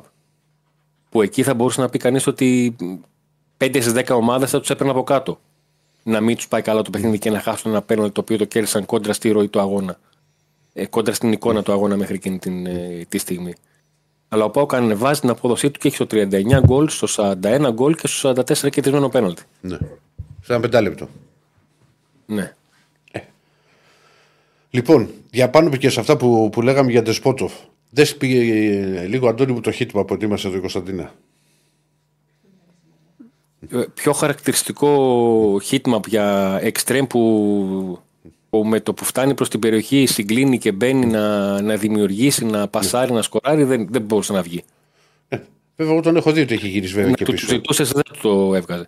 Ο Ντεσπότοφ είναι εξαιρετικός στο να παίζει το ρόλο του δεύτερου επιθετικού. Το να έχει πάρα πολύ καλή ανάγνωση των, των χώρων. Και νομίζω πιο χαρακτηριστικό από τον γκολ του δεν υπάρχει. Που κάνει το γέμισμα ο, ο Μπάμπα και κινείται παράλληλα με το Σαμάτα. Κάτι που σημαίνει ότι εάν η άμυνα έχει το μυαλό της στον, στον επιθετικό, εκείνος θα είναι μόνος του. Περίμενε... Πράγμα που γίνεται, έχει καλό άλμα, κάνει την κεφαλιά. Μην ανοίγεσαι γιατί θα δεις το επόμενο heat map. Για κοίτα αυτό το heat map. Όχι, αυτό δεν είναι heat map. Είναι πήρε ο Μπάμπα το. Πώς λένε; Και Παναγία. Εκείνο και το βάψε όλο. Τι έχει κάνει εδώ; Τόσο, τόσο ανεβοκατεβάσματα έκανε. ναι. Θα Διονύση κοιτά. Ναι, ο Μπάμπα προέρχεται από, προέρχεται από ένα μήνα εκτός δράσης ε, είχε παίξει το παιχνίδι με την, με την Κυφσιά και τώρα επέστρεψε ως βασικός και έχει γκολ assist. Δηλαδή το κοιτάζεις. Και αν, αν σκεφτείς ότι είναι το πρώτο του παιχνίδι μετά την άρνησή του να πάει στην, στο κύπελο Αθηνών Αφρικής και την αποδοχή αυτού του αιτήματος από τον προπονητή του Ε, γι' αυτό χθες είχα πει ότι ο, ο Πάουκ ουσιαστικά, όπως το λέμε, ρε παιδί μου, εφημεριδιακός τίτλος, αλλά ήταν μεταγραφή για τον Πάουκ, ο Μπάμπα για το Γενάρη. Ναι, βέβαια. Ήταν παίκτης που φοβόταν θα του λείψει ε, και τελικά μένει εδώ. Ναι, φίλε, αλλά αυτό που είχε κάνει τώρα χθες εδώ. Και δεν Εντάξει, μπορώ πολύ να καλό. Πολύ καλό πάει. Είναι και Όχι, κατακόκκινο. νομίζω το, το, το βλέπεις και λες πολύ μαύρος για Βραζιλιάνος. Γιατί τέτοια hit map έχουν συνήθως οι Βραζιλιάνοι. Ε, και, και για να ψούμε και ειλικρινείς και από τη μέση και πίσω προς την άκρη δεν θα είχε πατήσει τόσο ο Βραζιλιάνος. Ναι, θα ήταν λίγο. θα ήταν το λίγο είχε πιο αφήσει πρασινάκι. λίγο. ναι, θα Θα το το είχε αφήσει. είχε το κοινό λεγόμενο, ναι. Από τη μέση και μπροστά, ναι, βεβαίως, δεν συζητιέται. Και πάλι βλέπουμε ότι όπως ο Ντεσπότοφ είναι παίκτης που περισσότερο προτιμά να συγκλίνει. Και να μην πάει στο γέμισμα. Αν και από- από σέντρα έβγαλε assist στη γωνία της μεγάλης περιοχής που σήκωσε το κεφάλι, είδε δύο συμπαίκτες του και, και σημάδεψε σωστά. Μάλιστα. Λοιπόν, τώρα, ε, γιατί ακολουθεί και τέρμπι. Για Ναι, τον τώρα είναι το ένα ντέρμπι το οποίο νομίζω παίζει πολύ μεγάλο ρόλο. Πρώτον γιατί παράλληλα παίζει ο, και ο Ολυμπιακός και η ΑΕΚ μεταξύ τους και δεύτερον γιατί πάντα τα παιχνίδια με τον Άρη είναι σημείο αναφοράς. Ε, εγώ Ναι, το είναι έλεγα και διαφορετικά σε παιχνίδια, το λέω. Ε, μπορεί ο Λουτσέσκου να κρατάει χαμηλά την μπάλα ε, να, σε αυτή την πορεία του ΠΑΟΚ αυτές τις 7 νίκες και από την τέταρτη θέση στην, ε, στην πρώτη θέση μπορεί κάποιος να μου πει ότι παίζω με τις λέξεις αλλά το κάνω πρωταθλητισμό από το ΠΑΟΚ για πρωτάθλημα ε, διαφέρει όσον αφορά τον τρόπο που ασχολείσαι με τα παιχνίδια αλλά τον τρόπο που σε αντιμετωπίζει ο αντίπαλος. Ε, και είναι ένα, είναι ένα κομβικό παιχνίδι γιατί αν ο Πάοκ εκεί ε, πάρει τη νίκη ε, και θα παραμείνει στην, ε, στην πρώτη θέση θα έχει αλλάξει η απόστασή του είτε από τον Ολυμπιακό είτε από την ΑΕΚ είτε και από τους δύο αν δεν υπάρξει νικητής ε, και στη συνέχεια θα έχει να διαχειριστεί τα παιχνίδια που θα γίνουν για να δει το αν θα έχουν και τι απόνερα θα υπάρχουν από τα παιχνίδια κυπέλου του, του Παναθηναϊκού με τον Ολυμπιακό. Που Σωστό. δεν αφορούν το πρωτάθλημα, αλλά όλοι καταλαβαίνουμε ότι αυ- ειδικά έτσι πως είναι και ο Ολυμπιακός ε, και ο Παναθηναϊκός που έχει φρέσκο προπονητή είναι, είναι θέμα. Τώρα έχει βγει, σίγουρα θα το έχεις δει που, που γράφουν ότι ετοιμάζει η Brighton πρόταση για Κωνσταντέλια. Υπάρχει Ναι, κάτι πάνω σε ισχύει. αυτό. Ναι. Ισχύει, ισχύει. Ισχύει ότι η Brighton έχει προσεγγίσει το περιβάλλον του Κωνσταντέλια για να μάθει πράγματα. Όπως ισχύει και ότι ο Κωνσταντέλιας στη δεδομένη χρονική στιγμή δεν είναι full ζεστός να κάνει το βήμα από την Super League μ, στην, ε, στην Premier Premier League. Αντιλαμβάνεται τις, τις διαφορές. Δεν είναι ότι δεν θέλει να παίξει στην Premier League κάποια στιγμή. Είναι άλλο αυτό και άλλο να παίξει όταν είμαι έτοιμος. Μμμ. Ωραία. Είναι, πο- είναι, είναι μεγάλο το, μεγάλη απόσταση της Αντώνη, αν μπορείς να Του κάνεις. ελληνικού Ναι, πρωταθλήματος. καταλαβαίνω. Αν μπορείς να κάνεις μια εκτίμηση μόνο, ας πούμε. Δηλαδή, με τι ποσό το συζητάω, Πάοκ. Ε, με 15 εκατομμύρια και ένα ευρώ. Ναι, θυμίζω λίγο εκείνη την περίοδο ότι πρώτα της Arsenal κάποτε για παίχτη. Αλλά νομίζω ότι οτιδήποτε ποσό κάτω από τα 15 εκατομμύρια ο Πάουκ δεν θα το συζητήσει και αυτό το ξέρουν και οι ομάδες που προσεγγίζουν είτε τον Πάουκ είτε τον ποδοσφαιριστή, γιατί είναι ουσιαστικά, αν μπορώ να το πω έτσι, μια άτυπη συμφωνία ανάμεσα στον Πάουκ και τον Κωνσταντέλια. Εγώ πάντως Ότι- βλέπω ότι λίγα είναι. Να το σου Αυτό είναι το ποσό που είχαν ε, συμφωνήσει. Τώρα, αν Ναι, έχουν. ναι, ναι. Ναι. Απλά δηλαδή, εγώ πιστεύω ότι με την αξία του παιδιού και Την ηλικία του, το πώς μπορεί να την εξελιχθεί. ηλικία του, τι προοπτικές και τι μπορεί να κάνει. Δεν ξέρω. Μου φαίνονται. Θα μου πεις 15 εκατομμύρια, τα λες λίγα. Ρε παιδί μου, ο Ολυμπιακός πόσο είχε πουλήσει το Ρέτσο κάποτε; 20. Έχει καμία σχέση ο Ρέτσος με τον Κωνσταντέλια. Κατάλαβες Εντάξει, τον και, άλλο- και τότε ήταν βέβαια άλλες θέσεις, ήταν Καμία και άλλο σχέση πρώτο. Τώρα, Όχι. τώρα το μιλάμε Α, για ένα παιδί το οποίο έχει Βεβαίως, εντυπωσιάσει- βεβαίως. Ότι ο Κωνσταντέλιας είναι Κάνει και σε μαγικά. θέση τώρα δεκάρι που κάνει παπάδες με Ναι. την μπάλα. Ναι. Τέλος πάντων, εντάξει, θα δούμε. Μακάρι το παιδί να είναι καλά και κάποια στιγμή να φέρει στον πάο όσα περισσότερα μπορεί. Γιατί κάποια στιγμή να φέρει σίγουρα. Έγινε, Αντώνη μου. Να είστε καλά, Λοιπόν, καλή να σε συνέχεια. καλά, να σε καλά, θα τα πούμε αύριο. Α, ναι, να διαβάσω μηνύματα γιατί θα βρούμε και τον Νίκο. Βέβαια, ο Νίκος είναι επαγγελματίας, είναι ήδη μέσα. Είμαι βέβαιος. Είναι μέσα που το ξέρεις. Έλα, αδερφέ τώρα, δεν λέει παππούλη μου και εσύ τώρα. Δεν... Είναι ή δεν είναι; Ε, κάτσε να το σετάρω και θα. Τι κάνεις, εσύ τον καθυστερείς; Εγώ το καθυστερώ. Πώς και έτσι. Λοιπόν. ε, έχει με 14 τελικέ 3,3 6 goals. Δεν υπάρχει λέει, αυτός, δηλαδή δεν υπάρχει προηγούμενο, λέει ο Γιώργος. Ναι, είναι πολύ μεγάλο. Με 14 τελικέ 3,3 6 goals. Είναι πολύ μεγάλος αριθμός. Συμφωνώ. Δεν πρέπει να πάει, λέει, ένας φίλος εδώ Πρέμιερ κατευθείαν στον Άγιαξ, λέει πρώτη και μετά να πάει σε πιο μεγάλη ομάδα. Δεν είναι μικρή ομάδα ο Άγιαξ. Είναι, απλά είναι στο Ολλανδικό πρωτάθλημα. Είναι πολύ μεγάλη ομάδα ο Άγιαξ. Έχουμε Νικό. Τι δεν το λες με σιγουριά μια φορά να πεις το ναι ρε παιδί μου, πες το, δυνατά. Να, έπεσε και το σηματάκι και εμφανίστηκε ο Νίκος. Πάλι, μα, πάλι εδώ κάτι, κάτι φορά κάτι με αλλάζει. Διο, Διονύση το μεταξύ Είναι είσαι αυτό το πράγμα. σαν τον Αστερίξ τώρα. Μα κάθε φορά με αλλάζει. Πρέπει να κουνιέμαι κάθε λίγο και λιγάκι. Τι είναι αυτό το πράγμα; Ή ο Τι να Τζο- μην κουνιέμαι; Ή- ή- Αν είχαμε και τέταρτο παραθυράκι θα φτιάχναμε τους Ντάλτονς. Αν και δεν με Δεν μπορώ συμφέρει να αυτό. καταλάβω τι κάνει. Δεν μπορώ να καταλάβω τι κάνει. Με κουνιέσαι λέει. Ε, θα το φτιάξεις. Λοιπόν, Έλα. Νίκο, στο Διονύση. 2-0 στο 2-0 το γυρίζω. Και βάζω να δω το σπουδαίο μάτς Λαμία Ολυμπιακός. Ναι. Κάποια στιγμή μου σκάνει ειδοποίηση και βλέπω τρίτο γκολ ο Αστέρας, 3-2 τον Άρη. Αχ, ναι. Τι έγινε, ρε αδερφέ. Πιστεύω ότι χθες το βράδυ πραγματικά δηλαδή, θα μπορούσα να κάτσω άντε και να πιω ένα Έμαθα, μπουκάλι. ας συγγνώμη, πούμε. στο 2-1. Στο 2-1, στο ημίχρονο. Όχι Πιστεύω δύο. ότι μαζί με τον Ερακλή χθες το βράδυ θα περνούσαν πολύ ωραία. Πήραμε και δύο μαζί ένα μπουκάλι μες στην πίκρα.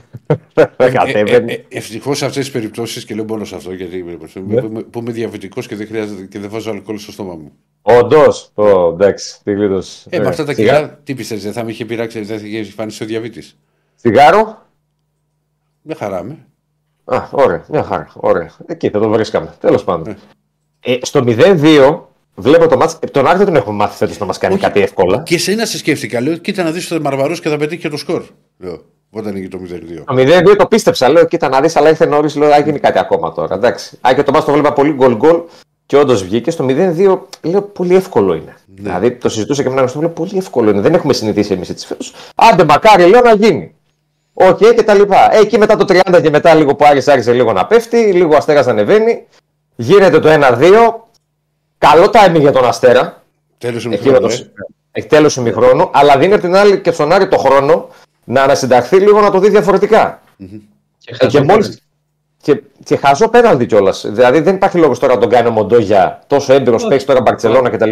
Τώρα, Να, να τον κάνει τέτοιο τάκλιν τώρα μέσα στην περιοχή. Και μόλις πάει και μόλις γίνει το 2-2, μιλούσα με ένα φίλο μου μηνύματα, του λέω να ξέρεις, του λέω θα χάσουμε. Δηλαδή το μάτς, φαινο- το μάτς φαινόταν ότι πάει εκεί. Το μάτς φαινόταν ξεκάθαρο ότι πάει εκεί. Μετά το 30 όμως, γιατί μέχρι το 30 ο Άρης ε, έχει μια καλή ισορροπία. Πιέζει ψηλά τον Αστέρα και αυτό είναι ένα από τα δύο κλειδιά, γιατί το άλλο ήταν ο Χουχούμη, ο οποίος κάνει ε, δύο τραγικά λάθη και στο γκολ το, και στο πέναλτι που κάνει και στην φάση που ξεκινάει το δεύτερο γκολ, που αφήνει το Σαμόρα δηλαδή να φύγει στο χώρο. Ο Άρης πετυχαίνει δύο γρήγορα γκολ, το πηγαίνει καλά, δεν απειλείται από τον Αστέρα.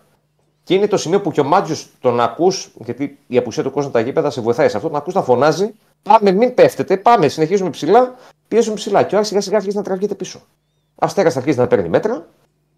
Είχε σωστή νοοτροπία ο Αστέρας, θα πω εγώ. Βρήκε και έκανε βέβαια, χωρίς να θέλω να δικήσω τώρα την ομάδα του Ράσταβατ. Είχε προειδοποιήσει με μια μεγάλη ευκαιρία. Του, του Ρεγκή, που το χάνει μόνος στη κοινή αιστεία. Μόνος που έχει βάλει ανάποδο πόδι και. Ξέρεις ποιο είναι το πρόβλημα με τον Άρη; Ότι με τον Όφη εμφανίζεις τα ίδια συμπτώματα, δεν το πληρώνεις. Με, το, με τη Λαμία εμφανίζεις τα ίδια συμπτώματα, το πληρώνεις. Με, την Αστε, με τον Αστέρα Τρίπολης παθαίνεις πάλι το ίδιο, το καρά πληρώνεις. Δηλαδή, αυτή, ο Άρης και στα τρία από αυτά τα παιχνίδια προηγήθηκε. Και στα τρία παιχνίδια δεν μπόρεσε να διαχειριστεί το υπέρ του σκορ. Θέμα. Μπορεί να... Είναι θέμα αυτό, δηλαδή Θέμα αυτό. είναι ξεκάθαρο. Όσο είναι στο 0-0, το πάει καλά. Μόλις παίρνει το προβάδισμα και λίγο πιο μετά, σαν να θολώνει το μυαλό του, σαν να γεμίζει με άγχος, σαν να ε, φοβάται, τον πιάνει κάτι. Ε, δεν μπορεί να διαχειριστεί προβάδισμα. Εκεί που ήταν μια ομάδα η οποία το είχαμε κάνει και θέμα κιόλας νομίζω πέρα στην εκπομπή, που ο- σε ό,τι ματ είχε προηγηθεί το πήρε. Με εξαίρεση ένα νομίζω φέτος. Τα τελευταία τρία έχει προηγηθεί και στα τρία, τα δύο, τα, στα δύο δεν μπορούσε να κερδίσεις. Και στο ένα έχασε κιόλας μάλιστα τώρα μια ανατροπή που δεν είναι μόνο το ότι χάνει ο Άρης χθες. Είναι ο τρόπος που χάνει. Εντάξει, γίνεται Και- το 0-2, είναι δύσκολο να γυρίσει 0-2. Ε, τους έδωσε όμως το δικαίωμα να το πιστέψουν αυτό. Είναι το θέμα. Βεβαίως. Δηλαδή μπορείς, μπορείς να το τελειώσεις και εγώ σου λέω: Μην φάνει ένα Είναι, τρίτο γκολ. παιδί μου, αυτοκτονία μεγάλη. Είναι αυτοκτονία, είναι ένα αποτέλεσμα το οποίο για μένα είναι αποτέλεσμα κυρίως των ε, λαθών των ποδοσφαιριστών και της κακής νοοτροπίας που είχαν. Τώρα θα πει κάποιος ο προπονητής δεν έχει ευθύνη σε αυτό το κομμάτι. Έχει. Φυσικά και έχει. Αλλά εγώ βλέπα τον Μάτζιο να ορλιάζει από τη γραμμή για να λέει μην πέφτετε. Και τον ακούγανε, δεν είναι εδώ τον ακούγανε. Ο Μάτζιος, ας πούμε, δεν φταίει που ο Φαμπιάνο ε, είναι μαρμαρωμένο στο 2-2 και δεν σηκώνεται να πηδήξει για να πάρει την κεφαλιά.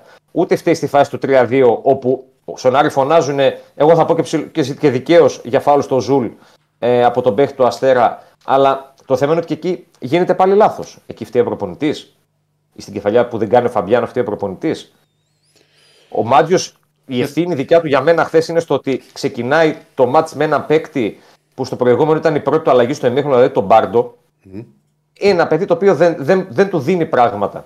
Και είχες θέματα χθες στον άξονα γιατί απουσίαζε ο Νταρίντα. Απουσίαζε ο Βερστράτε που δεν θα παίξει μάλλον και με τον Μπάκο Βερστράτε. Ε, θα το δούμε αυτό σήμερα, θα έχουμε πιο ξεκάθαρη εικόνα. Ναι. Δεν είχες πολλές επιλογές. OK, okay, ναι, ο Πάρντο, βάλ τον Τζούρασεκ. Εγώ δεν το κατάλαβα αυτό. Δηλαδή το Μάντζιο, αν εγώ μπορώ να του πω ότι έκανες δύο λάθη, είναι το ότι βάζει τον Πάρντο, που δεν υπάρχει στο παιχνίδι για 90 λεπτά, και το ότι βγάζει το καλύτερο του παίχτη επιθετικά, το Σαμόρα. Που αμυντικά είχε θέματα, ήταν απίθαρχος, το φώναζε πολλές φορές, το μιλούσε, ναι, αλλά το παιδί σου έδινε πράγματα που δεν σου δίνανε οι άλλοι. Αλλά από εκεί και πέρα, σε ένα γενικότερο πλαίσιο, ο Μάτζο θα γυρίσει και θα σου πει και θα έχει δίκιο. Και θα έχει δίκιο. Αδελφέ, δεν έχω δεύτερο φόρο ακόμα. Δεν έχω αριστερό μπακ κανονικό και βάζω το Μοντόγια που είναι δεξί. Δεν έχω ακόμα ένα εξτρέμ να μου κάνει τη διαφορά. Μόνο τις εκλάψεις του Σουλεϊμάνοφ. Έτσι. Δεν είχα άλλο εξάρι να βάλω για να έχω μια ισορροπία γιατί ο ένας είναι τραυματίας και ο άλλος δεν τον υπολογίζω. Και θα πει κάποιος, έχει δίκιο. Έχει δίκιο. Γιατί μπορεί λάθη να γίνει από τους παίχτες, λάθη να γίνει από το Μάτζιο. Αλλά το γενικότερο κακό για τον Άρη είναι ότι φέτος όλα αυτά ξεκινούν από το καλοκαίρι και το λάθος σχεδιασμό που έγινε.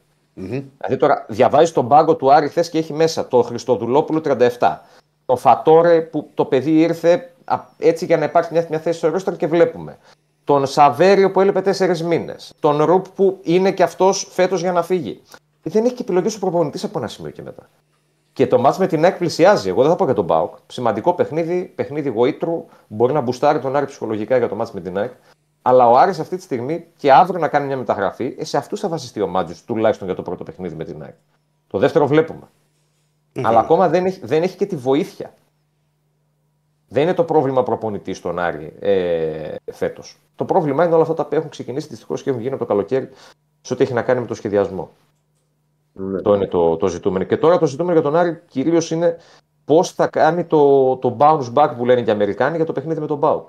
Δηλαδή είναι μια κατάσταση, ε, ένα μάτι το πήρε σε τρεις μέρες. Ο Πάουκ είναι στα, στα καλύτερά του, παραμένει στα καλύτερά του και ο Άρης είναι στα χειρότερά του αυτή τη στιγμή φέτος. Βέβαια τα ντέρμπι αυτά είναι ευκαιρία. Μεταμορφώνουν λίγο τις ομάδες. Καμιά είναι φορά. και διαφορετικά μάτς. Είναι... Πάντα, πάντα, πάντα, πάντα, πάντα, πάντα. Είναι και διαφορετικά μάτς. Απλά έτσι όπως βλέπω, ξέρεις τον Μπάουκ, αυτό που δεν πρέπει να κάνει ο Άρης να τους δώσει χώρους. Όχι, σε καμία περίπτωση. Δεν νομίζω. Εντάξει. Γιατί άμα δώσει χώρου. Δεν το φοβάμαι, Ακλείο. Τώρα δεν το φοβάμαι εγώ τον Άρη σε αυτά τα okay. δηλαδή εσύ, το ξέρεις, Παναθ... εσύ το ξέρεις πολύ καλύτερα, βέβαια. Και με τον Παναθηναϊκό είχε μια σοβαρή εικόνα. Ε, και με τον Ολυμπιακό μέχρι εκεί το δεύτερο μήχρονο που το έχασε είχε Βεβαίως. μια καλή εικόνα. Και με την ΑΕΚ στη Νέα Φιλαδέλφια είχε μια καλή εικόνα, άσχετα που, που τελικά ιτήθηκε. Δεν το φοβάμαι εγώ τόσο πολύ να σε αυτά τα παιχνίδια, χωρίς να σημαίνει ότι θα πάει και θα κερδίσει την Κυριακή. Στόχος είναι αυτός. Το θέμα είναι να βγάλει μια αντίδραση. Σήμερα, ας πούμε, το κλίμα στο Ρήσο ήταν βαρύ. Οι παίχτες μίλησαν μεταξύ τους. Μαζεύτηκαν μόνοι τους, μόνοι τους, ολομόναχοι όντως μιλήσανε. Mm-hmm. Ε, βάλαν τα πράγματα κάτω, αλλά το θέμα δεν είναι μόνο να μιλούν οι παίχτες ή να μιλάει ο προπονητής στους παίχτες. Το θέμα είναι να βγουν και κάποια πράγματα μέσα στο γήπεδο που δεν έχουν να κάνουν με τις μεταγραφές και τις ελλείψεις στο ρόστερ ή οτιδήποτε άλλο. Mm-hmm. Το μεταγραφικό είμαστε ακόμα σε μια φάση που περιμένεις. Και να κάνω τη μεγάλη ερώτηση. Ναι. Επιθετικός; Επιθετικός, αυτό, που, αυτό του, του κ. Στέφανου. Του κ. Στέφανου. Ε, είναι το. το να σου πω κάτι. Εμένα πια τα νεύρα μου τώρα, δηλαδή δεν είμαι που δεν είμαι καλά. Δηλαδή τρεις μήνες ξέρεις ότι δεν έχεις επιθετικό. Επάνε, επάνε πάρε ένα δηλαδή. Ναι. Να, κάνω, να σου κάνω μια ερώτηση. Ναι. Στην ομάδα Β υπάρχει ένας πιτσυρικά. Υπάρχει ένας ναι. ε, που τον έχει χρησιμοποιήσει ο Μάτσο και σε κάποια οικογενειακά διπλά ε, και σε, κάτι, σε mm-hmm. ένα, μια-δύο φορές που έκανε τέτοια με την ΚΑΠΑ 19 ε, που του άρεσε ο αγοραστός. Ε, ναι. OK. Okay. Δεν έχουν κάνει κάποια κίνηση για να αξιοποιήσει αυτό το παιδί. Να τον ανεβάσει. Για να σου πω κάτι, άμα δεν πάρεις κανέναν, ανέβασε αυτόν. Ανέβασε τον. Αυτό θέλω να σου πω. Ανέβασε τον. Άμα δεν πάρεις κανέναν, ανέβασε αυτόν. Ή να σου πω κάτι. Άμα δεν έχεις αριστερό μπακ άλλο, ανέβασε έναν αριστερό μπακ από την ΚΑΠΑ 19. Και δοκίμασε αυτόν. Εφόσον μπο... πιστεύεις ότι μπορεί να ανταποκριθεί. Γιατί αν το βάλεις Και αν μπορεί να ανταποκριθεί, άστο. Μην το κάνεις. Ναι, ρε παιδί μου, αλλά να έχεις έναν.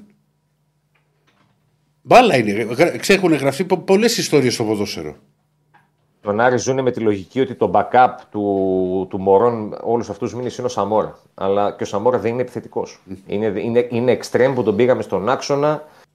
Ε, εγώ θα σου πω ότι όπω είπα και χθες, ο Άρης κάνει ένα τηλεφώνημα και κλείνει φόρ.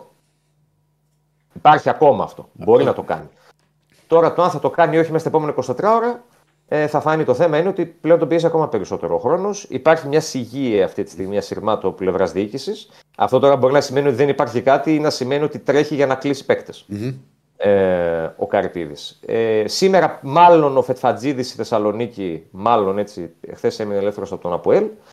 Ε, ο Ρόουζ θα ανακοινωθεί και αυτός εντός ημέρας. Υπέγραψε, έκανε σήμερα την πρώτη του προπόνηση. Θα είναι και στην αποστολή για το μάτι με τον Μπάουκ την Κυριακή, όχι για να παίξει βασικός ε, βέβαια σε αυτό το, το παιχνίδι και περιμένουμε και τα, και τα νεότερα για το Verstraete επαναλαμβάνω γιατί αυτό το πρόβλημα που έχει στο Μινίσκο ε, εκτός γνωστικού πρόβλημα θα τον αφήσει εκτός από τον τέρμπι της ε, Κυριακής και θα δούμε τώρα πόσο να προσδιοριστεί το διάστημα το οποίο θα απουσιάσει από τις υποχρεώσεις της ομάδας.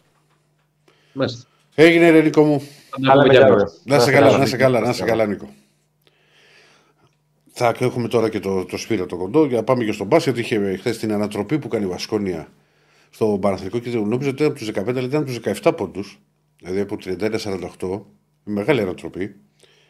Ε, αν μα πει ο Σπύρος τι πήγε λάθος και να μα μιλήσει φυσικά και για το παιχνίδι, το μεγάλο μάτι που έχει σήμερα ο Ολυμπιακός, που κλείνει τη διαβολοβδομάδα πάλι μέσα στο, στο σεφ με τη Μονακό και πάντα τα παιχνίδια Ολυμπιακός Μονακό έχουν τη μια ιστορία.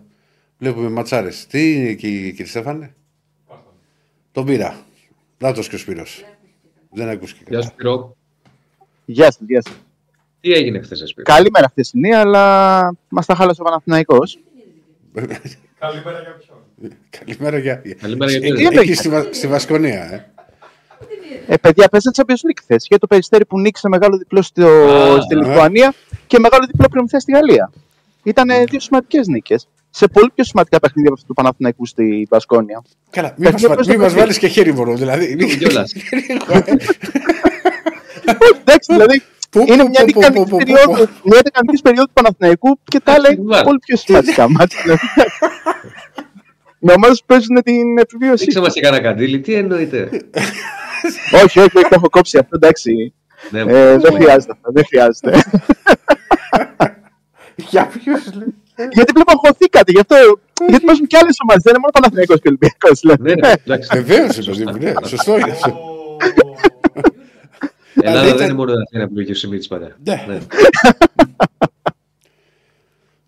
Ναι. ναι. Ναι, πάντω ο Παναθηναϊκός ε, δεν τα πήγε καλά χθες. Ε, δεν τα πήγε καλά για 15 λεπτά γιατί ακρίβεια στα πρώτα 25 ήταν πάρα πολύ καλός. Ε, κατάφερε να το γίνει.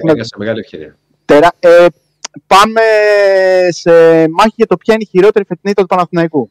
Τα δηλαδή, στον Ηρακλή το βράδυ.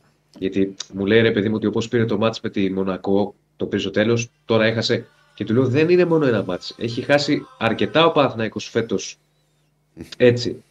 Δηλαδή κάνει ένα διαγωνισμό και ποια είναι, αυτό που λες, ποια είναι η μεγαλύτερη ευκαιρία που έχασες φέτος; Και το χειρότερο είναι ότι δεν μπορούσε να έχεις στο τελευταίο λεπτό τον Κώστας Λούκα. Που αυτό ήταν νομίζω το κομβικό σημείο πέρα από το ό,τι συνέβη νωρίτερα για να γίνει το μείον 17, μείον 3 στο τέλος ε, της τρίτης περίοδου και να μπει ξανά η Βασκόνια στη διεκδίκηση της νίκης. Ήταν ο τραυματισμός του Σλούκα στα 70 δευτερόλεπτα πριν από τη λήξη, που δεν του επέτρεψε να έχει στο παρκέ τον ε, παίκτη που παίρνει τις σημαντικότερες αποφάσεις ε, στο τέλος των παιχνιδιών του. Αυτό ήταν κάτι που πόνεσε τους πράσινους. Ο Κέντρικ Ναν στο τελευταίο δίλεπτο ήταν πολύ κακός.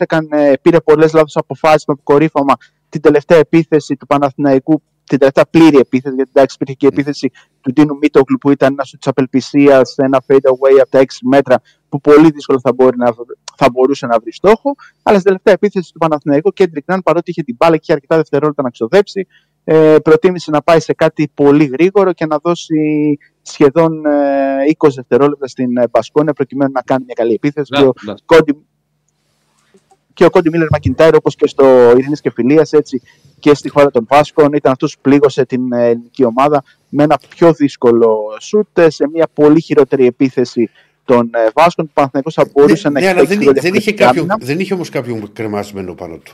Όπως τώρα το Ναι, αυτό είναι πρόβλημα του Παναθηναϊκού. Γιατί άμα δούμε τη Καλά, φάση, δεν η είναι πρόβλημα. επίθεση, η επίθεση της Μπασκόνια είναι πολύ κακή. Είναι τρεις παίκτες σε απόσταση ε, πολύ κοντινή, δηλαδή έξω από την γραμμή των τριπώντων και από την αριστερή πλευρά του παρκέ. Είναι τρεις παίκτες που είναι πάρα πολύ κοντά. Οπότε πολύ εύκολα ο Γκριγκόνη θα μπορούσε να έχει αλλάξει, να έχει κάνει τον double team πάνω στο Μίλλερ Μακιντάιρ και να είναι ο Γκραντ με τον Κοστέλο και τον Χάουαρτ, νομίζω ήταν άλλος παίκτης Λογικό. αν θυμάμαι σωστά στην κορφή. Οπότε θα μπορούσε, γιατί τους, ε- μπο- θα μπορούσε να τους ελέγξει, γιατί ήταν πάρα πολύ κοντά αυτοί οι δύο παίκτες. Δεν υπήρχε, δεν υπήρχε καλές αποστάσεις στην επίθεση της ε, Μπασκόνια. Για να πούμε ότι έχει βγάλει μια εξαιρετική επίθεση από μόνος του σωστά το Μίλλερ Μάκιντάιρ, όπως παραδείγματος χάρη κάνει στο Σέφο που είχε παίξει πολύ καλή επίθεση πάνω στον Γκάναν.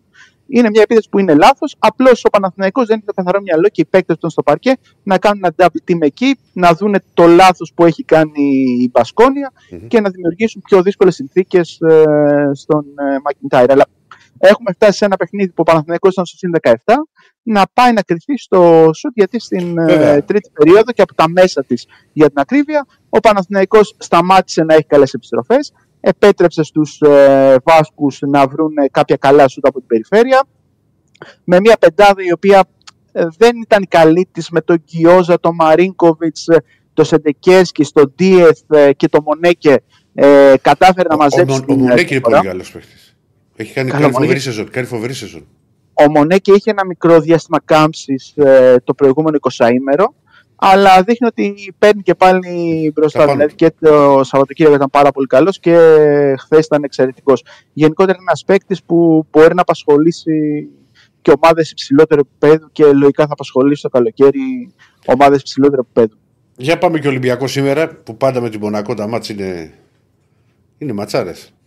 Ναι, ναι, ναι. Και η Μονακό έρχεται πληγωμένη με κακή εμφάνιση στο Βελιγράδι στην ήττα με 93-83 από την ε, Μακάμπη. Με τον Ολυμπιακό να έχει ψυχολογία με τις ε, τρεις νίκε. να πέφτει μεγάλο βάρος στην αντιμετώπιση του Mike James, ο οποίος αυτή τη στιγμή είναι ό,τι καλύτερο έχουν να παρουσιάσουν οι Μονεγάς. Και βέβαια από εκεί και πέρα ο Ολυμπιακός πρέπει να είναι προσεκτικός και με τα forward ε, της Μονακό που όποτε είναι καλή, ο Διαλό, ο Μπράουν ε, και οι λοιποί που αγωνίζονται Ο αυτές τις Διαλό, θέσεις. ο Διαλό ε, αποδείχθηκε. Βέβαια, που να την περιμένεις και την εξέλιξη. Μ, Πολύ μεγάλο λάθος Παναθηναϊκού τότε.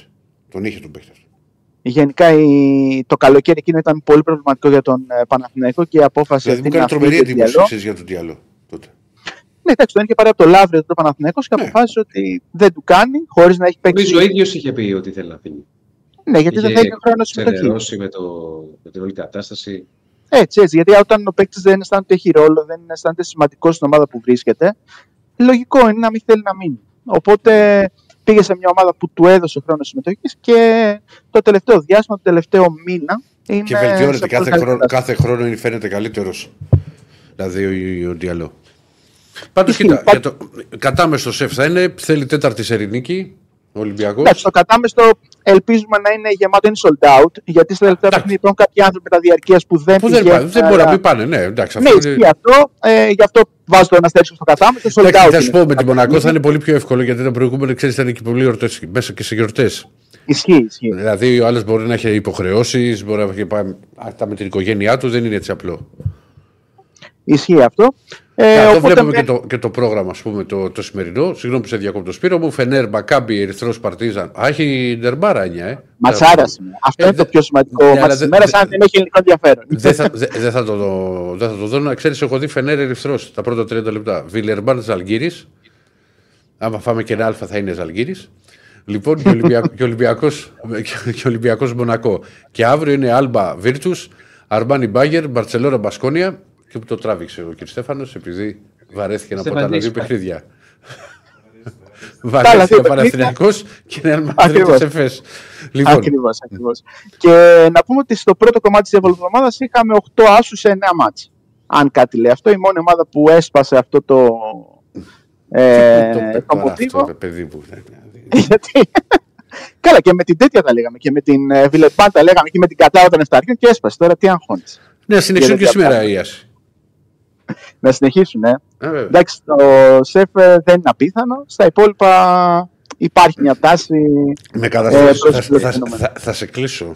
Με, Αποδόσεις. Δεν έχουμε πει για αποδόσεις αυτό. με άκο, άκοψε τρόπο εδώ. Λοιπόν, Σπύρο μου, έχει, Για υπάρχει να κάτι ακούσω. άλλο; Τι θες Απλώς Γιώργη; θα- Τι ακούμε.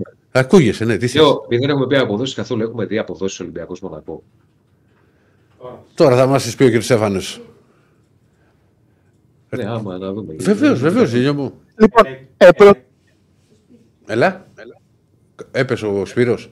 Κόλλησες. όχι, όχι, σας ακούω. Σας ακούω. Λοιπόν, πρωτού πει τις αποδόσεις, να πούμε ότι οι Bucks έχασαν ε, για τέρα το παιχνίδι στα τελευταία πέντε από τους Indiana Pacers. Ε, ε, συνήθεια που έγινε λατρεία από την άλλη πλευρά βέβαια, για τον ε, Γιάννη το Κούμπο, ο οποίος τόνισε ότι πλέον θα τους παίρνουν στα πιο σοβαρά. Εντάξει, χρειάζεται να χάσει ένα παιχνίδι από τους Pacers για να τους πάρει πιο σοβαρά. Αυτό είναι ένα μεγάλο ερωτηματικό για το πώς το δήλωσε ο Μμμ. Έλληνας Superstar. Και έχουμε το τρίτο DNPCD, δηλαδή Ναι. δεν έπαιξε με απόφαση προπονητή του Σάθα Βεζέγκοφ στα τελευταία 7, στα οποία έχει Δεν, παίξει δεν, δεν, συνολικά έχει παίξει, 26 δι- λεπτά. δεν έχει παίξει. Και απορώ που είχε. έρ- Θες να σου πω τώρα κάτι πάνω σε αυτό, ρε Σπύρο, μιας και το συζητάμε. Είχε, έχουν έρθει εδώ οι άνθρωποι τη- του Σακραμέντου. Προφανώς που έχουν κάνει κουβέντα για το ρόλο που θα έχει στην ομάδα.